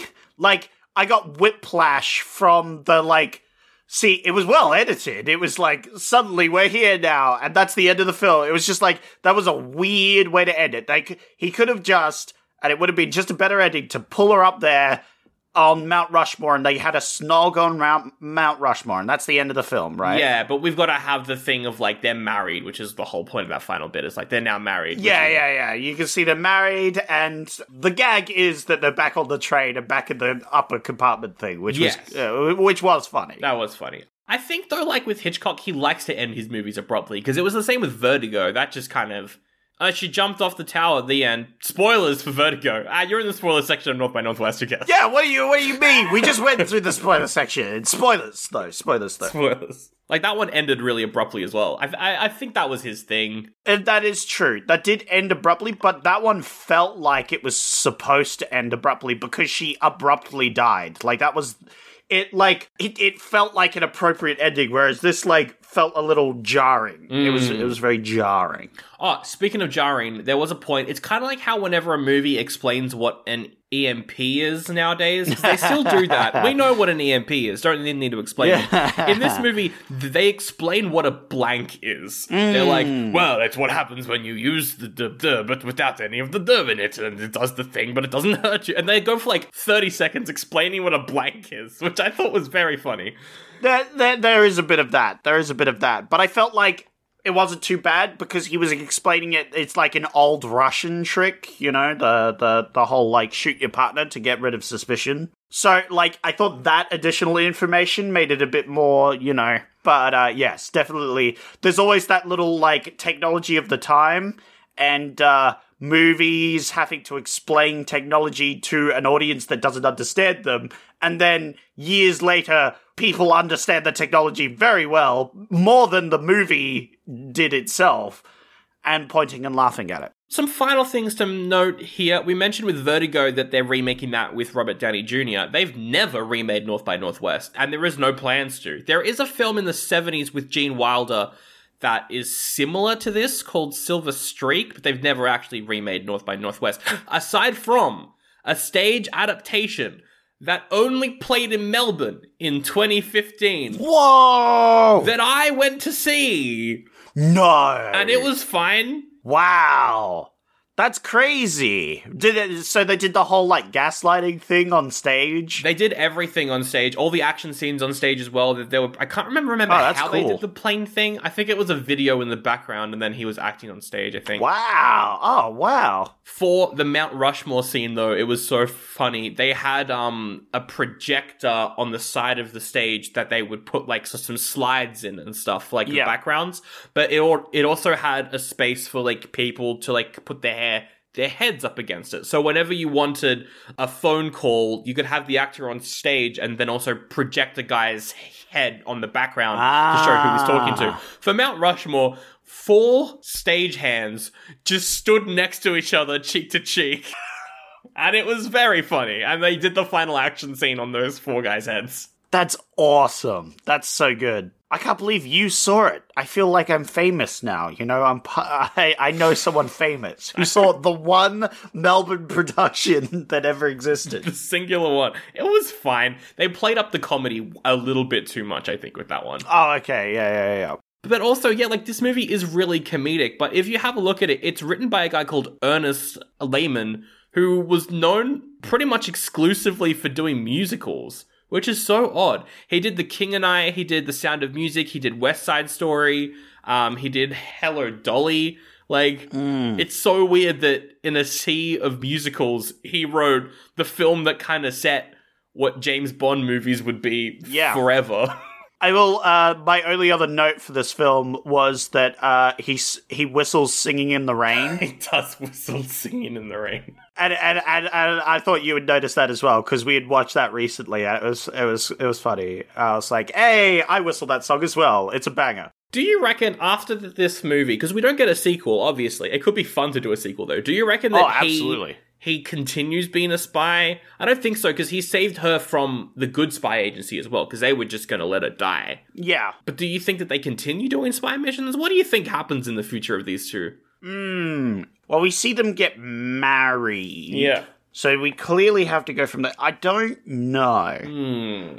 Do you think it's like a it's like a get smart scenario? They have kids, but then the kids are also spies, and they all do spy missions together. Spy Kids, hell yeah. Um, yeah, I've seen Spy Kids. spy kids, but in the '60s with '60s technology. Yeah, that'd be fun. so cool. That'd be fun. That'd be fun. And it's like, my dad's a boring guy. He's a boring businessman, but it's like, no, he's actually a secret agent. It's just, and it's just like the kids are convinced he's a secret agent, and he's like, no, I am a boring businessman. I just got gaslit into this job at one point.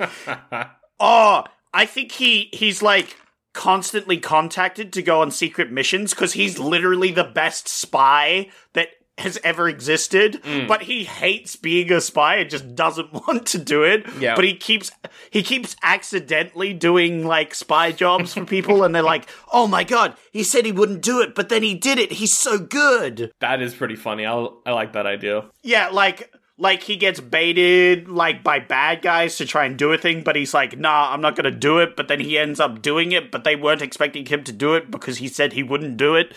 And then he's like, oh my god, he's the greatest spy of all time. And he's just like, I just want to hang out with my family. I just want to, you know, be a dad. Can you stop trying to make me a spy, please? Mom deserves the best, and there's no better place to shop for Mother's Day than Whole Foods Market. They're your destination for unbeatable savings, from premium gifts to show-stopping flowers and irresistible desserts. Start by saving 33% with Prime on all body care and candles. Then get a 15-stem bunch of tulips for just $9.99 each with Prime. Round out Mom's menu with festive rosé, irresistible berry chantilly cake, and more special treats. Come celebrate Mother's Day at Whole Foods Market. This episode of Oldie But a Goodie is brought to you by Shakespeare Ghostbusters. After debuting the Ghostlight League with Shakespeare Aliens, we're back with a brand new retelling of the 1984 horror comedy classic. Shakespeare Ghostbusters is a hilarious retelling of the world's most famous paranormal eliminators, as if it was written by William Shakespeare himself.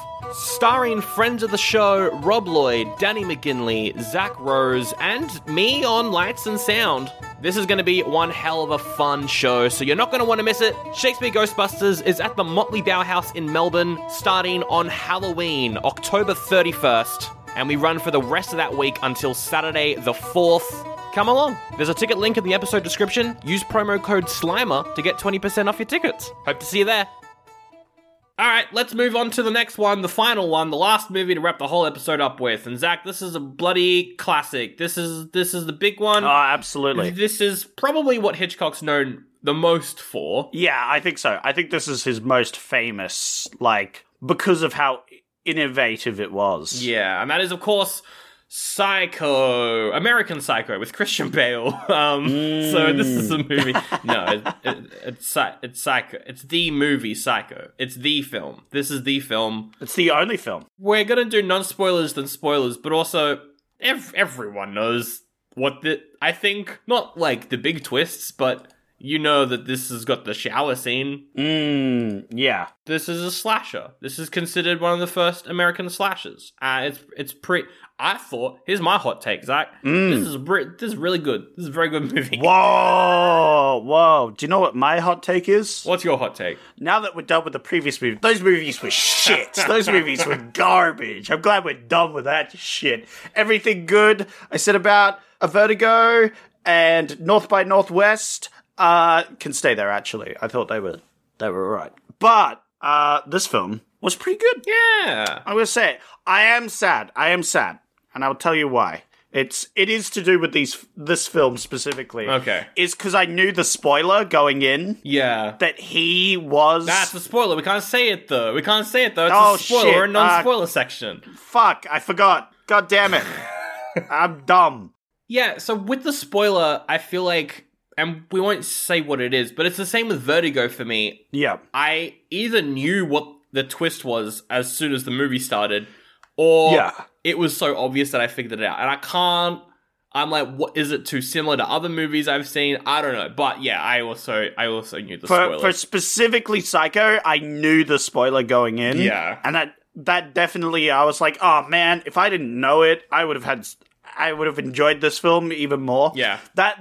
But that's just a symptom of films that have a big twist. Mm, There's a lot of films out there with big twists that once you know the big twist, the movie becomes slightly less on the second watch. like a sixth sense. That's right. Yeah, yeah. I don't think I've ever seen The Sixth Sense, but I know the spoiler for that. You don't need to ever watch it because you know the spoiler. Yeah, and I don't want to watch it because I know the spoiler, Exactly. and that's like the whole point of the fucking film. I think with Psycho though, even if you know the twist, this is worth a watch. I, I I think so as well. I think so as well. Yeah, this is this movie from like a technical standpoint. This is incredible. The amount of detail just in the sets for this, the amount of like imagery. It's it's so it's so good. It's so tense. It's ridic- It's just it. Everyone sucks in this film. It's just it's fantastic. I like it. I liked the story. I wasn't expecting to like the story as much as I would, because you know, you know those psycho killer ones. It's like, oh yeah, a couple of teens go into a fucking cabin, they start fucking around, and then they get stabbed. Yeah. It's like, oh yeah, typical psycho story. But no, this one was this one was interesting. This one was fun. I liked Yeah. I liked the uh like the the character development, the the tragic events that unfold, that sort of fold and lead into one another. You know. Exactly. Well, this movie is known for, um, like, the Italians were already doing early slashes at this point, but this is known for bringing the idea of a slasher movie into the American public, which of course then means that it's an actual thing. Because if it's Yeah. not in Hollywood, it's not a real. That's not a trend. No one get. No one cares. That's true. That's a fact. That's a fact.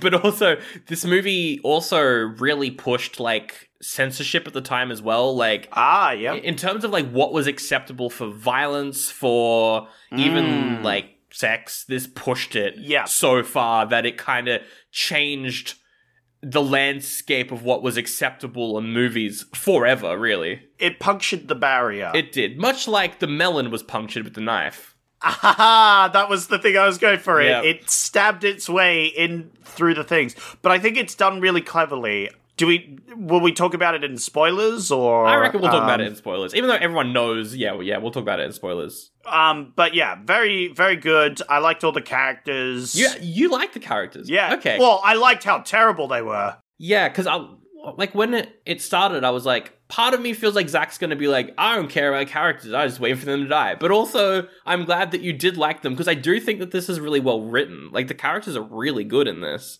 Look, I don't care about shitty characters being dumb.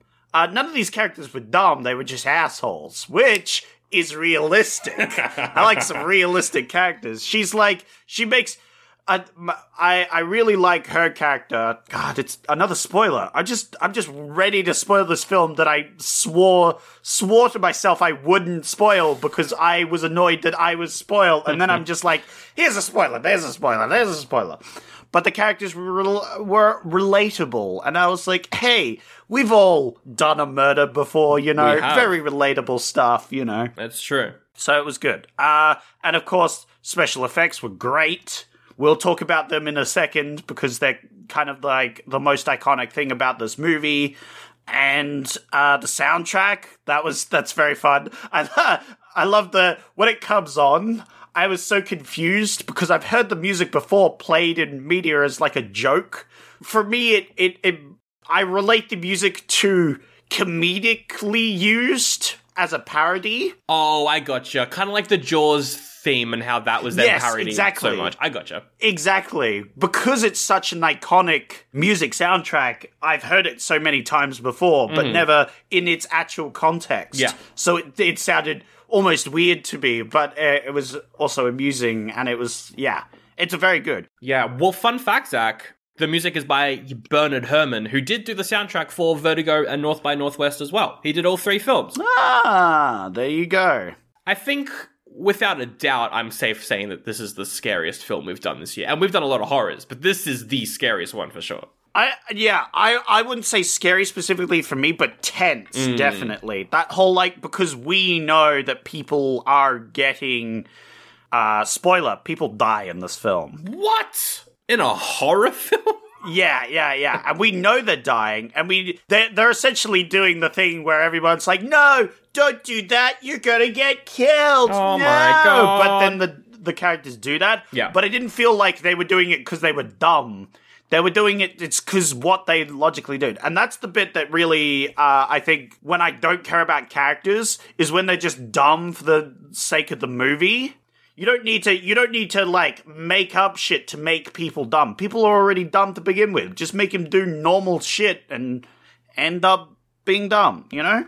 A couple very quick things because we do have to uh, to rate it, but just some fun facts as well. Ooh. This movie, Zach, um, yes, it's directed by Hitchcock. It's got a lot of his the same team behind what he did with previous stuff, with like the music and the cinematography. But the crew of this, and also the reason why it's shot in black and white, is because this was made by a TV crew, a crew who had only done TV shows before. Ah, yes, yes. Which yes. is why, I mean, this is a swi Like you're making a movie this violent, this explicit, like at like during the '60s. That's a pretty big move for for Universal, um, or for Paramount, whoever made this, and that's why this cost only eight hundred thousand dollars. This is incredibly cheap. Wow. But it made fifty million at the time, which is in- which is huge. That, That's a pretty good profit margin, I'd say. That's pretty incredible.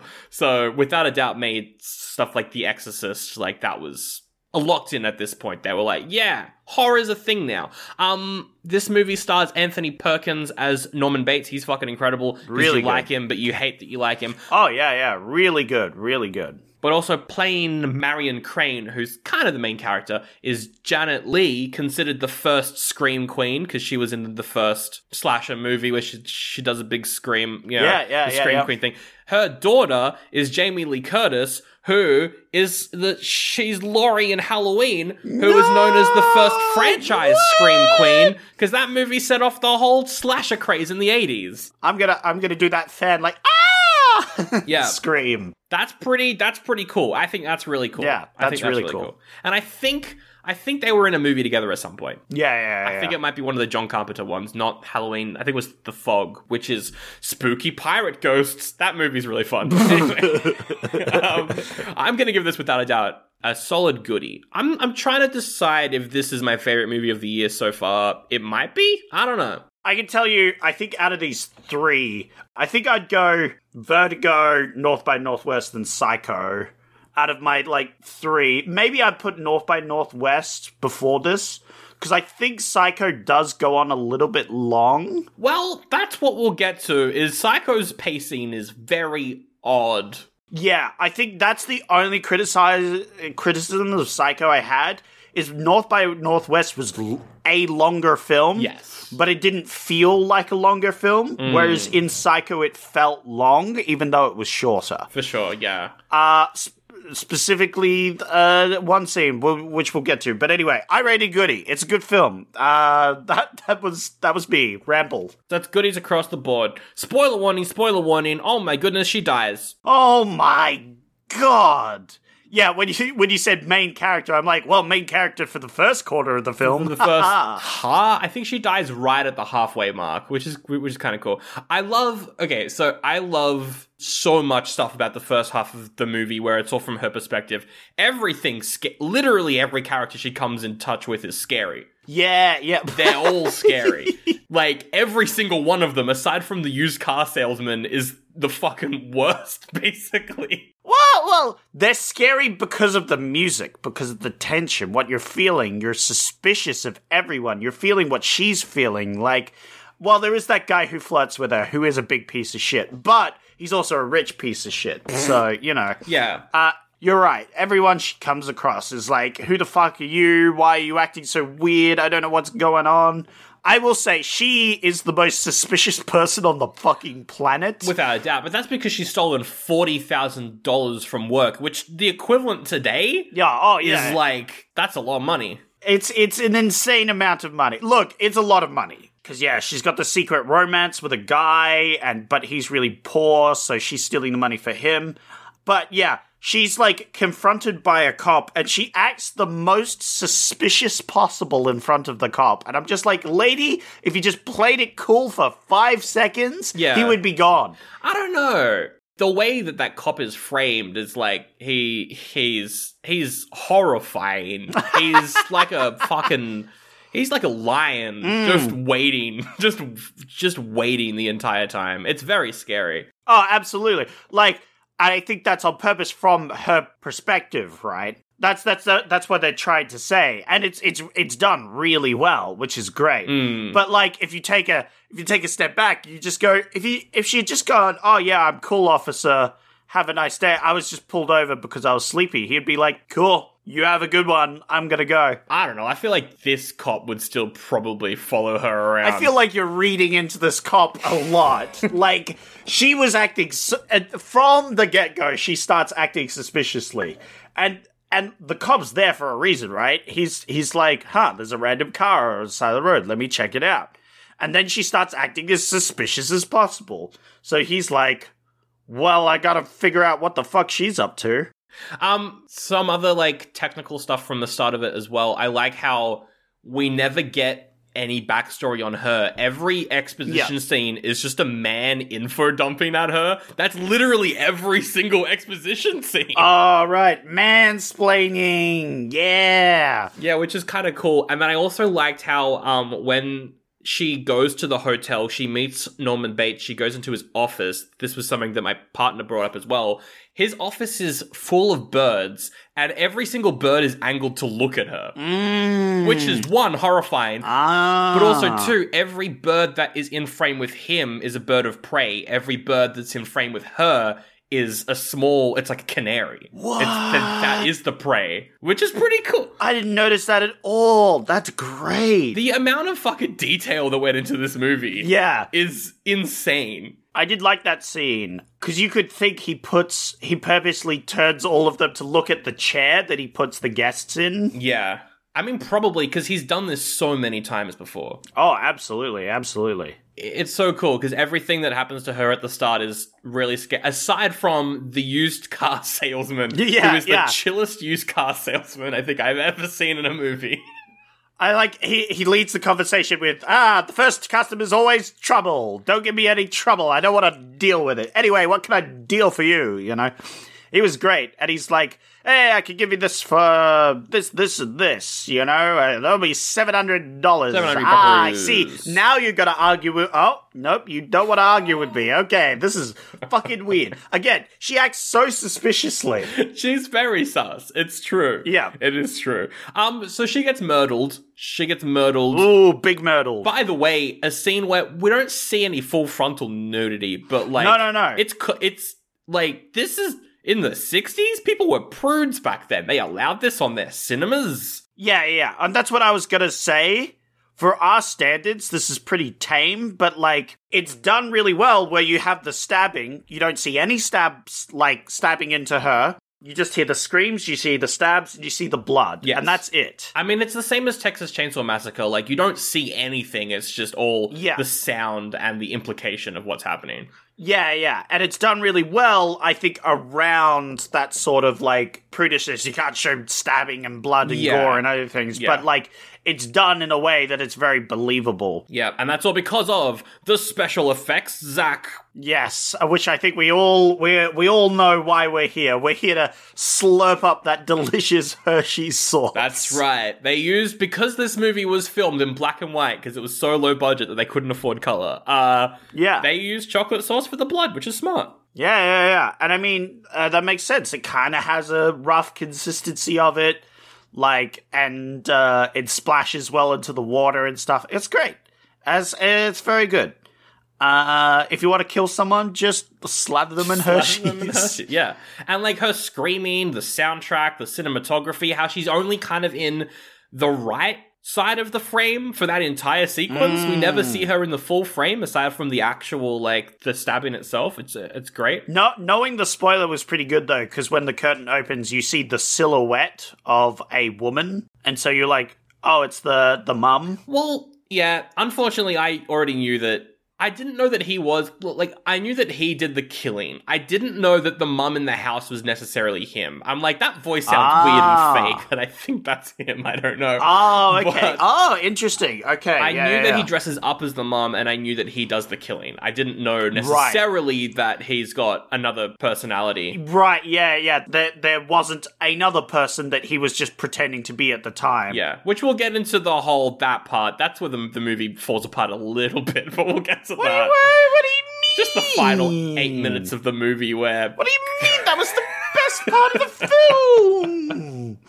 I loved it. No, um, but uh, yeah, uh, he does uh, a quick murder on her, Yes. quick stabby stab, jabby jab, uh, and then uh, disposes the car in like a tar pit that they have out back. Yeah, well, yeah, like he goes through the whole room so methodically, just cleaning up, and it's like 10 minutes of the movie, and it's. That that that's where I'm gonna put my foot down. oh, you didn't like that. I I was like, that's great and all, but specifically for the bathroom, this could have been a minute and a half scene at most. Okay. And then we could have moved on with the fucking film. I get it. He's being methodical, all right? I've I've done cleaning before. I've cleaned a bathroom. Well, I think it's like because this is the 60s, and in many ways, this was the first slashing ever shown to a large audience, particularly a large American audience. Yeah. Which is, of course, the only audience that exists.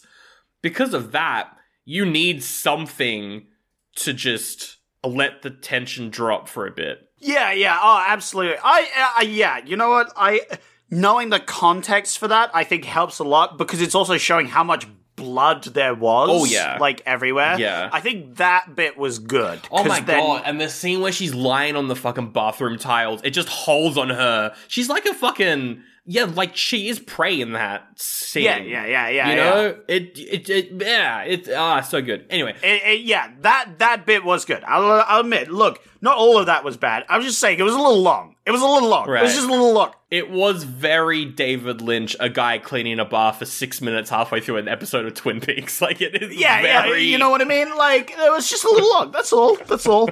Look, keep it in the keep it in your film. I don't I don't care that much. Yeah. It was just like uh, I've seen someone clean a bathroom before, but it did emphasize all the blood and stuff. I understand. I understand. And I like as well how, because the thing with this movie that everyone always talks about is how you follow her, she's the main character, but then she dies, and then you're like, wait, the movie's still going? What? I I loved that. It's good, I loved it? that. I think things need to do that more, where they switch main characters. We, I mean, we saw that last year with a film called Barbarian, but it was shit. Where, like, you follow a character and then, oh no, they're dead now. Spoilers. Oh no, they're dead now, and now we got a new main character. Well, here's the thing. Uh, just do that, but don't have a shit film. I mean, that's true. Just do that, but don't have it be shit. That is a good point. You got me yeah, there. yeah, yeah, yeah, Yeah. Look, it's it's it's a, a a thing in books a lot more than film. That's because it makes more sense.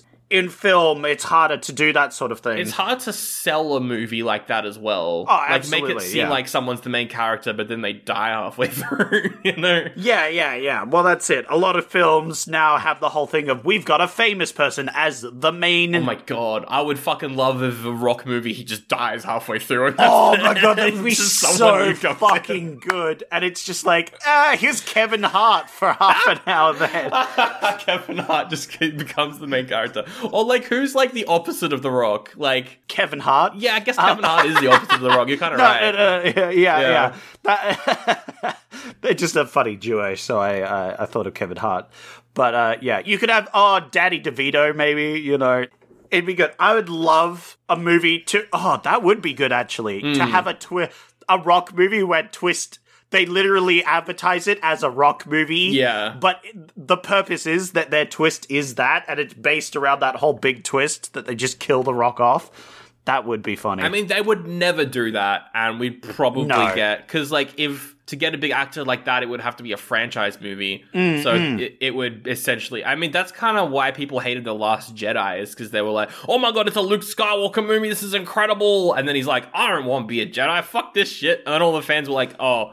But we wanted the the thing from our childhood, the dreams that we had. Yeah, okay, yeah. That's different because they're not killing off the character. That's, well, they did kill off Luke, but also oh well, they did do that, but more to the point, they they killed off the person who he is, the the the character, not the actor. Like, because they killed off Harrison Ford. I think everyone was okay with that. Everyone was cool. Everyone was Yeah. like, "Yeah, Harrison Ford's done with this series. He's out."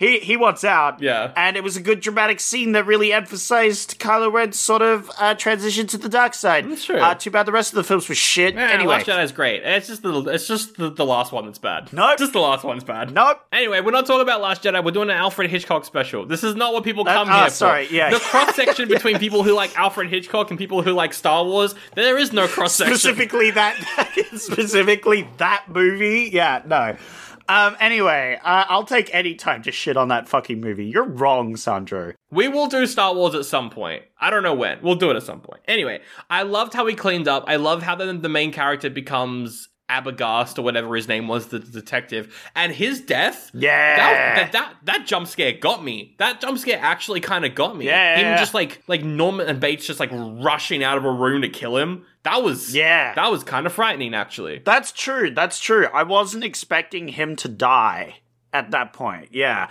And um he their their interactions are so tense. Like when he's like the, at first it's like niceties, everything's normal, and then he starts questioning him and he becomes more flustered Yes. and like making mistakes. I was starting to sweat. You know, I was like, what the fuck? What's this going to end with? And yeah, of course, it ends with a bit of a, a stabby, stabby, jabby, jabby. But like, he, the detective, not like figuring it out in time mm-hmm. to then just get murdered. Oof. Yeah. Oof. It's really good. Um, and then the main character becomes the boyfriend f- from the start, and uh, Yeah, and yeah. her sister, which is really cool. Though I do like how you're kind of rooting for Norman Bates a little bit because, like, Oh, he- absolutely. Yeah, yeah, yeah. the actor is fucking incredible. It's so he's so charismatic as this guy. It's so good. Like you you you're kind of rooting for him, which by the way in the 60s rooting for a bad guy Yeah, yeah, yeah. again, it kind of pushes the boundary a little bit. They haven't done anything like that since. No. Since uh, up until Endgame. They Um, never they never did that. Um yeah, it's really it's really well done. Uh, but then Zach, we we we got to talk about the twist. We got to talk about the twist. This whole time, you think it's the mum doing the murders, the crazy mum in the house. She's doing the murders, but it's obviously not the mum doing the murders. Mm. Oh yeah, yeah, yeah, yeah. It's good. I want to know if audiences at the time figured this figured this out or not. Oh, definitely not. Definitely not. There's there's no way that like they figured it out. The twist would have been amazing. They would have been like, "Holy shit, it was him the whole fucking time." Especially when they had that specific scene where he carries out her body. Yeah, where he like argues with her and then carries out the body. You're like, oh right, yeah, yeah, yeah.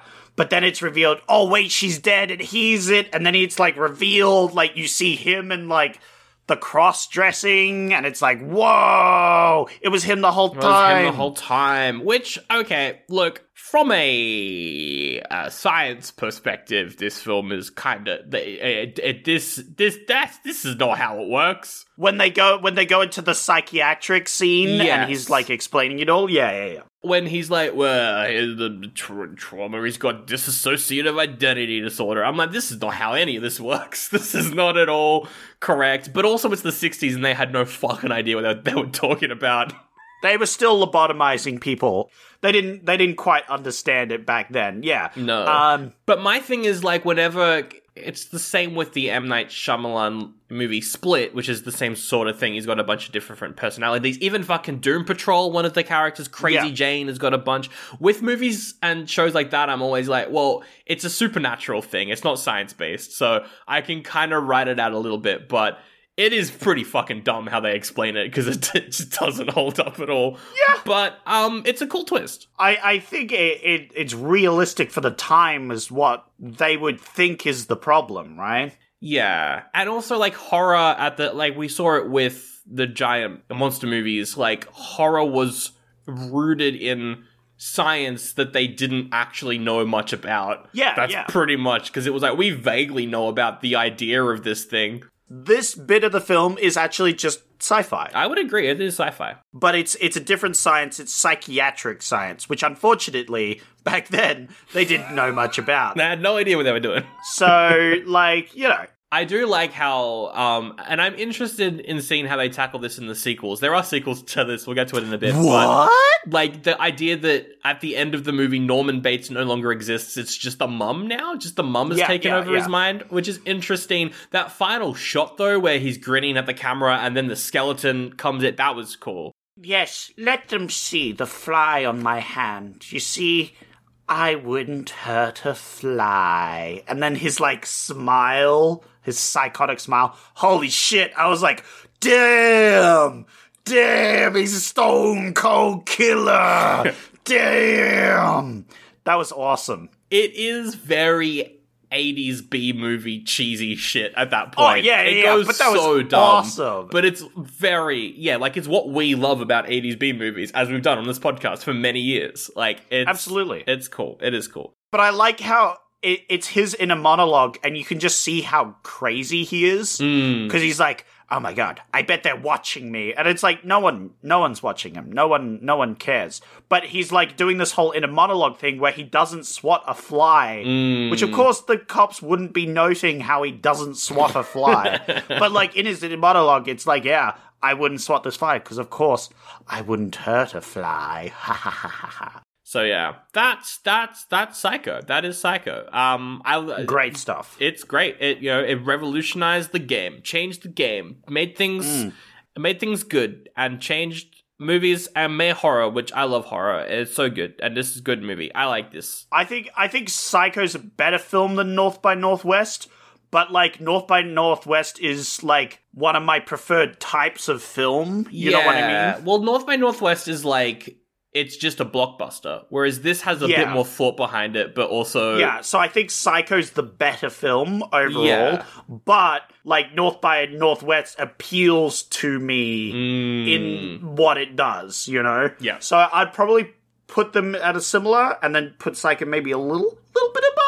But I did really love North by Northwest. Vertigo can suck it though. Vertigo was the worst one out of all these for sure. Ver- Vertigo was actually just a bad film. No, I, I the first forty minutes of Vertigo were good, and then it kind of shit the bed no, a bit. it was good. It was good. I'm joking. I'm joking. It was good. like I'm giving Vertigo a four. I think I'm giving North by Northwest four point five, and then a full five to Psycho is kind of what I'm doing. I'm giving I'm giving Vertigo a 3.5 North by Northwest and Psycho both 4.5s, I think. If I was to pick one of them, I'd pick Psycho obviously better, but I did really like North by Northwest. Oh, one other thing to mention was uh, a character in it is also called Loomis, which is Doctor Loomis in Halloween. Ah. Uh, they took the name from this, but then also in Scream, one of the characters' last names is Loomis, which is a reference to Halloween, which is a reference to Psycho. Uh, and then in Harry Potter, no.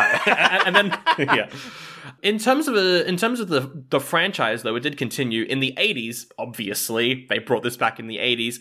They did Psycho two, which is actually adapted from a book which was written by the original author, which is pretty cool. Um, and that one is apparently pretty good. It's Norman Bates comes out of prison twenty something years later and continues to fight with the the mum personality and shit, which is you know that one's apparently pretty good. I could see a film where it's just that actor struggling with his like psychotic Yeah. episodes Yeah. being a great film just because that actor was so good. He's good, yeah. Well, yes. So he's in Psycho 2, and then he's also in Psycho 3 as well, which came out a, a few years later. Uh, no idea what, what that what that one's about. But uh, I'm I I want to watch two and three. I do want to watch them because Absolutely. it'd be fun. Then they did a Bates Motel TV film, which is a direct sequel to one. They did that thing where they ignored two and three and then just went straight to one. Ah, okay. Yeah, yeah, yeah. Interesting. Uh, but at that point, they had recast him, I think. Um, Ah, don't care.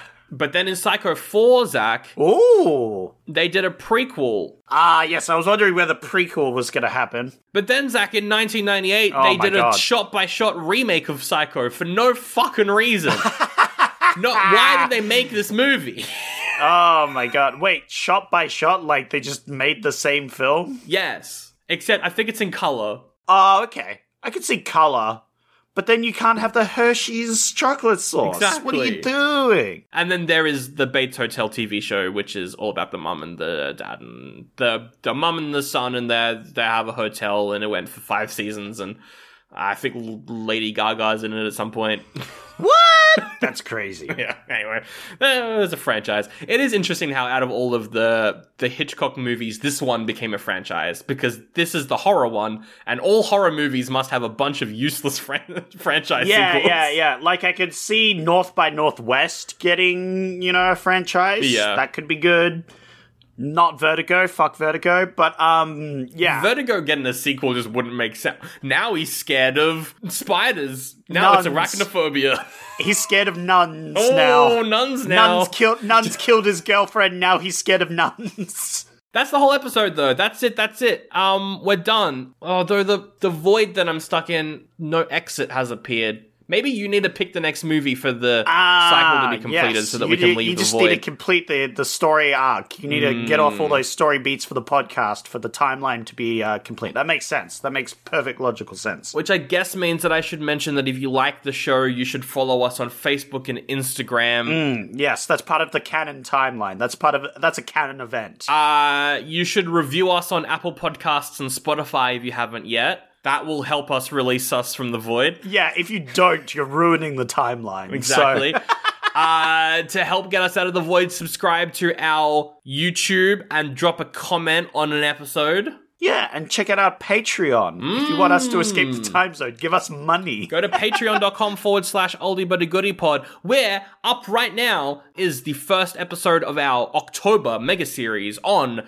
Troll. Oh my god, Troll! Troll was so good. I mean, or it could have been bad. I don't know. Maybe you need to check out the episode. Mm. We did Troll number one, and uh, coming out on Wednesday. First, we're gonna review her, then we're gonna review me. Oh my god! One of the best, worst movies of all time, patreon.com forward slash oldie buddy goodie pod. Um, plus, up there right now, if you're listening to this w- when it comes out, or after it comes out, because the post is still up there, uh, head over to Patreon. There's a public post. It's a poll where you can help decide what we do on the show next year, because we don't know what to do. Yeah, what are we gonna do? Uh, there's there's a couple of good options there. I like I like all the options. It could be fun. We could, like, keep doing what we're doing. We could go back to our old format. We could completely switch it up. All up to you. Who who knows? Or we'll just not do what the poll Yeah, we'll just if the, if the poll's wrong, we'll just ignore it and do something different. Exactly. So that's up on patreon.com forward slash oldie buddy goodie pod. It's a public post. You don't need to be subscribed. You don't need to drop any money. Uh, you just get access to that to that poll uh, as soon as this episode goes live on the main feed. But I mean, you can subscribe for bonus episodes and and ad free stuff as well if you want.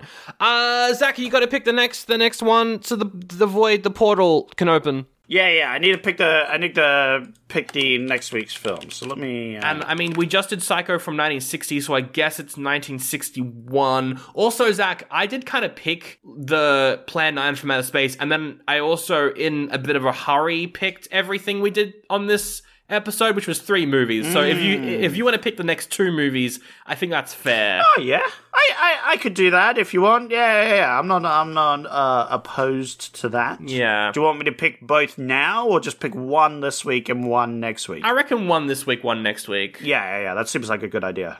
Uh, so Sandro, uh, first pick. How about Judgment at Nuremberg? Judgment at Nuremberg. A three-hour documentary about the Nuremberg trials. This looks really good, but we did just do three movies. Yeah, yeah. No, no, no. That was that was a joke. That was Uh, what about West Side Story, a two and a half hour long um, adaptation of Romeo and Juliet, but it's set in it's set in a city and they're singing. They want to be in Mm. America. What about The Parent Trap? Oh. The 1961 film, not the modern film, which I have seen. That's a good one. It's a good one. Um, but no, the original. It's, it looks. It, it, it's got a very high score. It's got good ratings. That could be good. Oh, but what about 101 Dalmatians, where a woman wants to kill the pups? You see, Sandro, I don't really understand that film. You know, I can't really relate to the bad guy. I wish they had like a separate film that went into that, but also has nothing to do with this fucking film whatsoever. There's Mysterious Island, but we've done we've already done that. Oh, we we did do that. We could do it again though. we could do it again. What about Sandro? The day the Earth caught fire. Oh my god! I thought you were gonna say the day the Earth stood still. No, this is very distinctly different. No, this is the day the Earth caught fire, which is slightly different. What about Breakfast at Tiffany's, which is a rom com that I like, but you won't like it? Do you want to pick that one? You want to pick that one? Uh, I'm like being dead. Hey, hey, buddy, you want to pick that one? I know what film I'm picking. You know what film you're picking. Yeah, and by the poster alone, Oh. I want to watch this film. Okay. Because the poster for this is incredible. And it is a Disney film. yes, but not an animated Disney film. Don't go too crazy there. Damn, I thought that we- would eventually do one of those. That's a shame. Nope, fuck them. Alright. Uh, they're all garbage collectively. That's fair. I would like to do The Absent Minded Professor. The original Flubber movie? Yeah! You're gonna pick the original Flubber film? Get me some flubber! What a random pick. Hell yeah! Because the poster looks amazing. This looks like it's gonna be real dumb, and I'm down for it. All right. Well, next week. Oh! What? Sandro, look! Oh. A rift's opening up! Oh my god! You picked the movie, and now we can leave it. All right. Well, then if I walk through this, I should be back in the, the in 1961, right? And the orphan will Yeah, be yeah, there, yeah. and everything will be back to normal. Orphan? Oh yeah, you had an orphan. Oh my god, I totally forgot about that. Oh. Uh, yeah, I'm sure he'll be there. I'm sure he's fine. Yeah. Absolutely. Surely. Uh, go, go, through the portal. We don't only have like nine episodes of the year left, and we got to wrap this story up somehow. So we might do something involving the orphan that'll put him in mortal danger. That's crazy, Sandro. That's what. Who do that? Anyway, I'm gonna leave Percy Spencer here because, like, he's probably got to get back to his time as well. Can I leave and go into the '60s, and then we shut the portal and leave Percy Spencer in here because he's kind of been Wow. showing up a lot this year. Wow, he showed up twice, and you want to trap him in limbo? Yeah, he should. He's shown up three times, I think. Yeah, sure, you can do that. I don't care. Because I feel like part of me feels like Percy Spencer might be working for Harry Grindell Matthews. That seems fair. That seems likely in the scenario. He did invent a time machine accidentally, so. So I think maybe we leave him here in limbo. Alright, fair enough. I will leave. Oh, and I'm gonna sneak out of the portal into the 60s. What's gonna happen? There's Cold War, there's flying cars, apparently, and there's more movies to discover. Farewell, listeners, and I will see you next week as we continue on Oldie But a Goodie. What are we, a sitcom?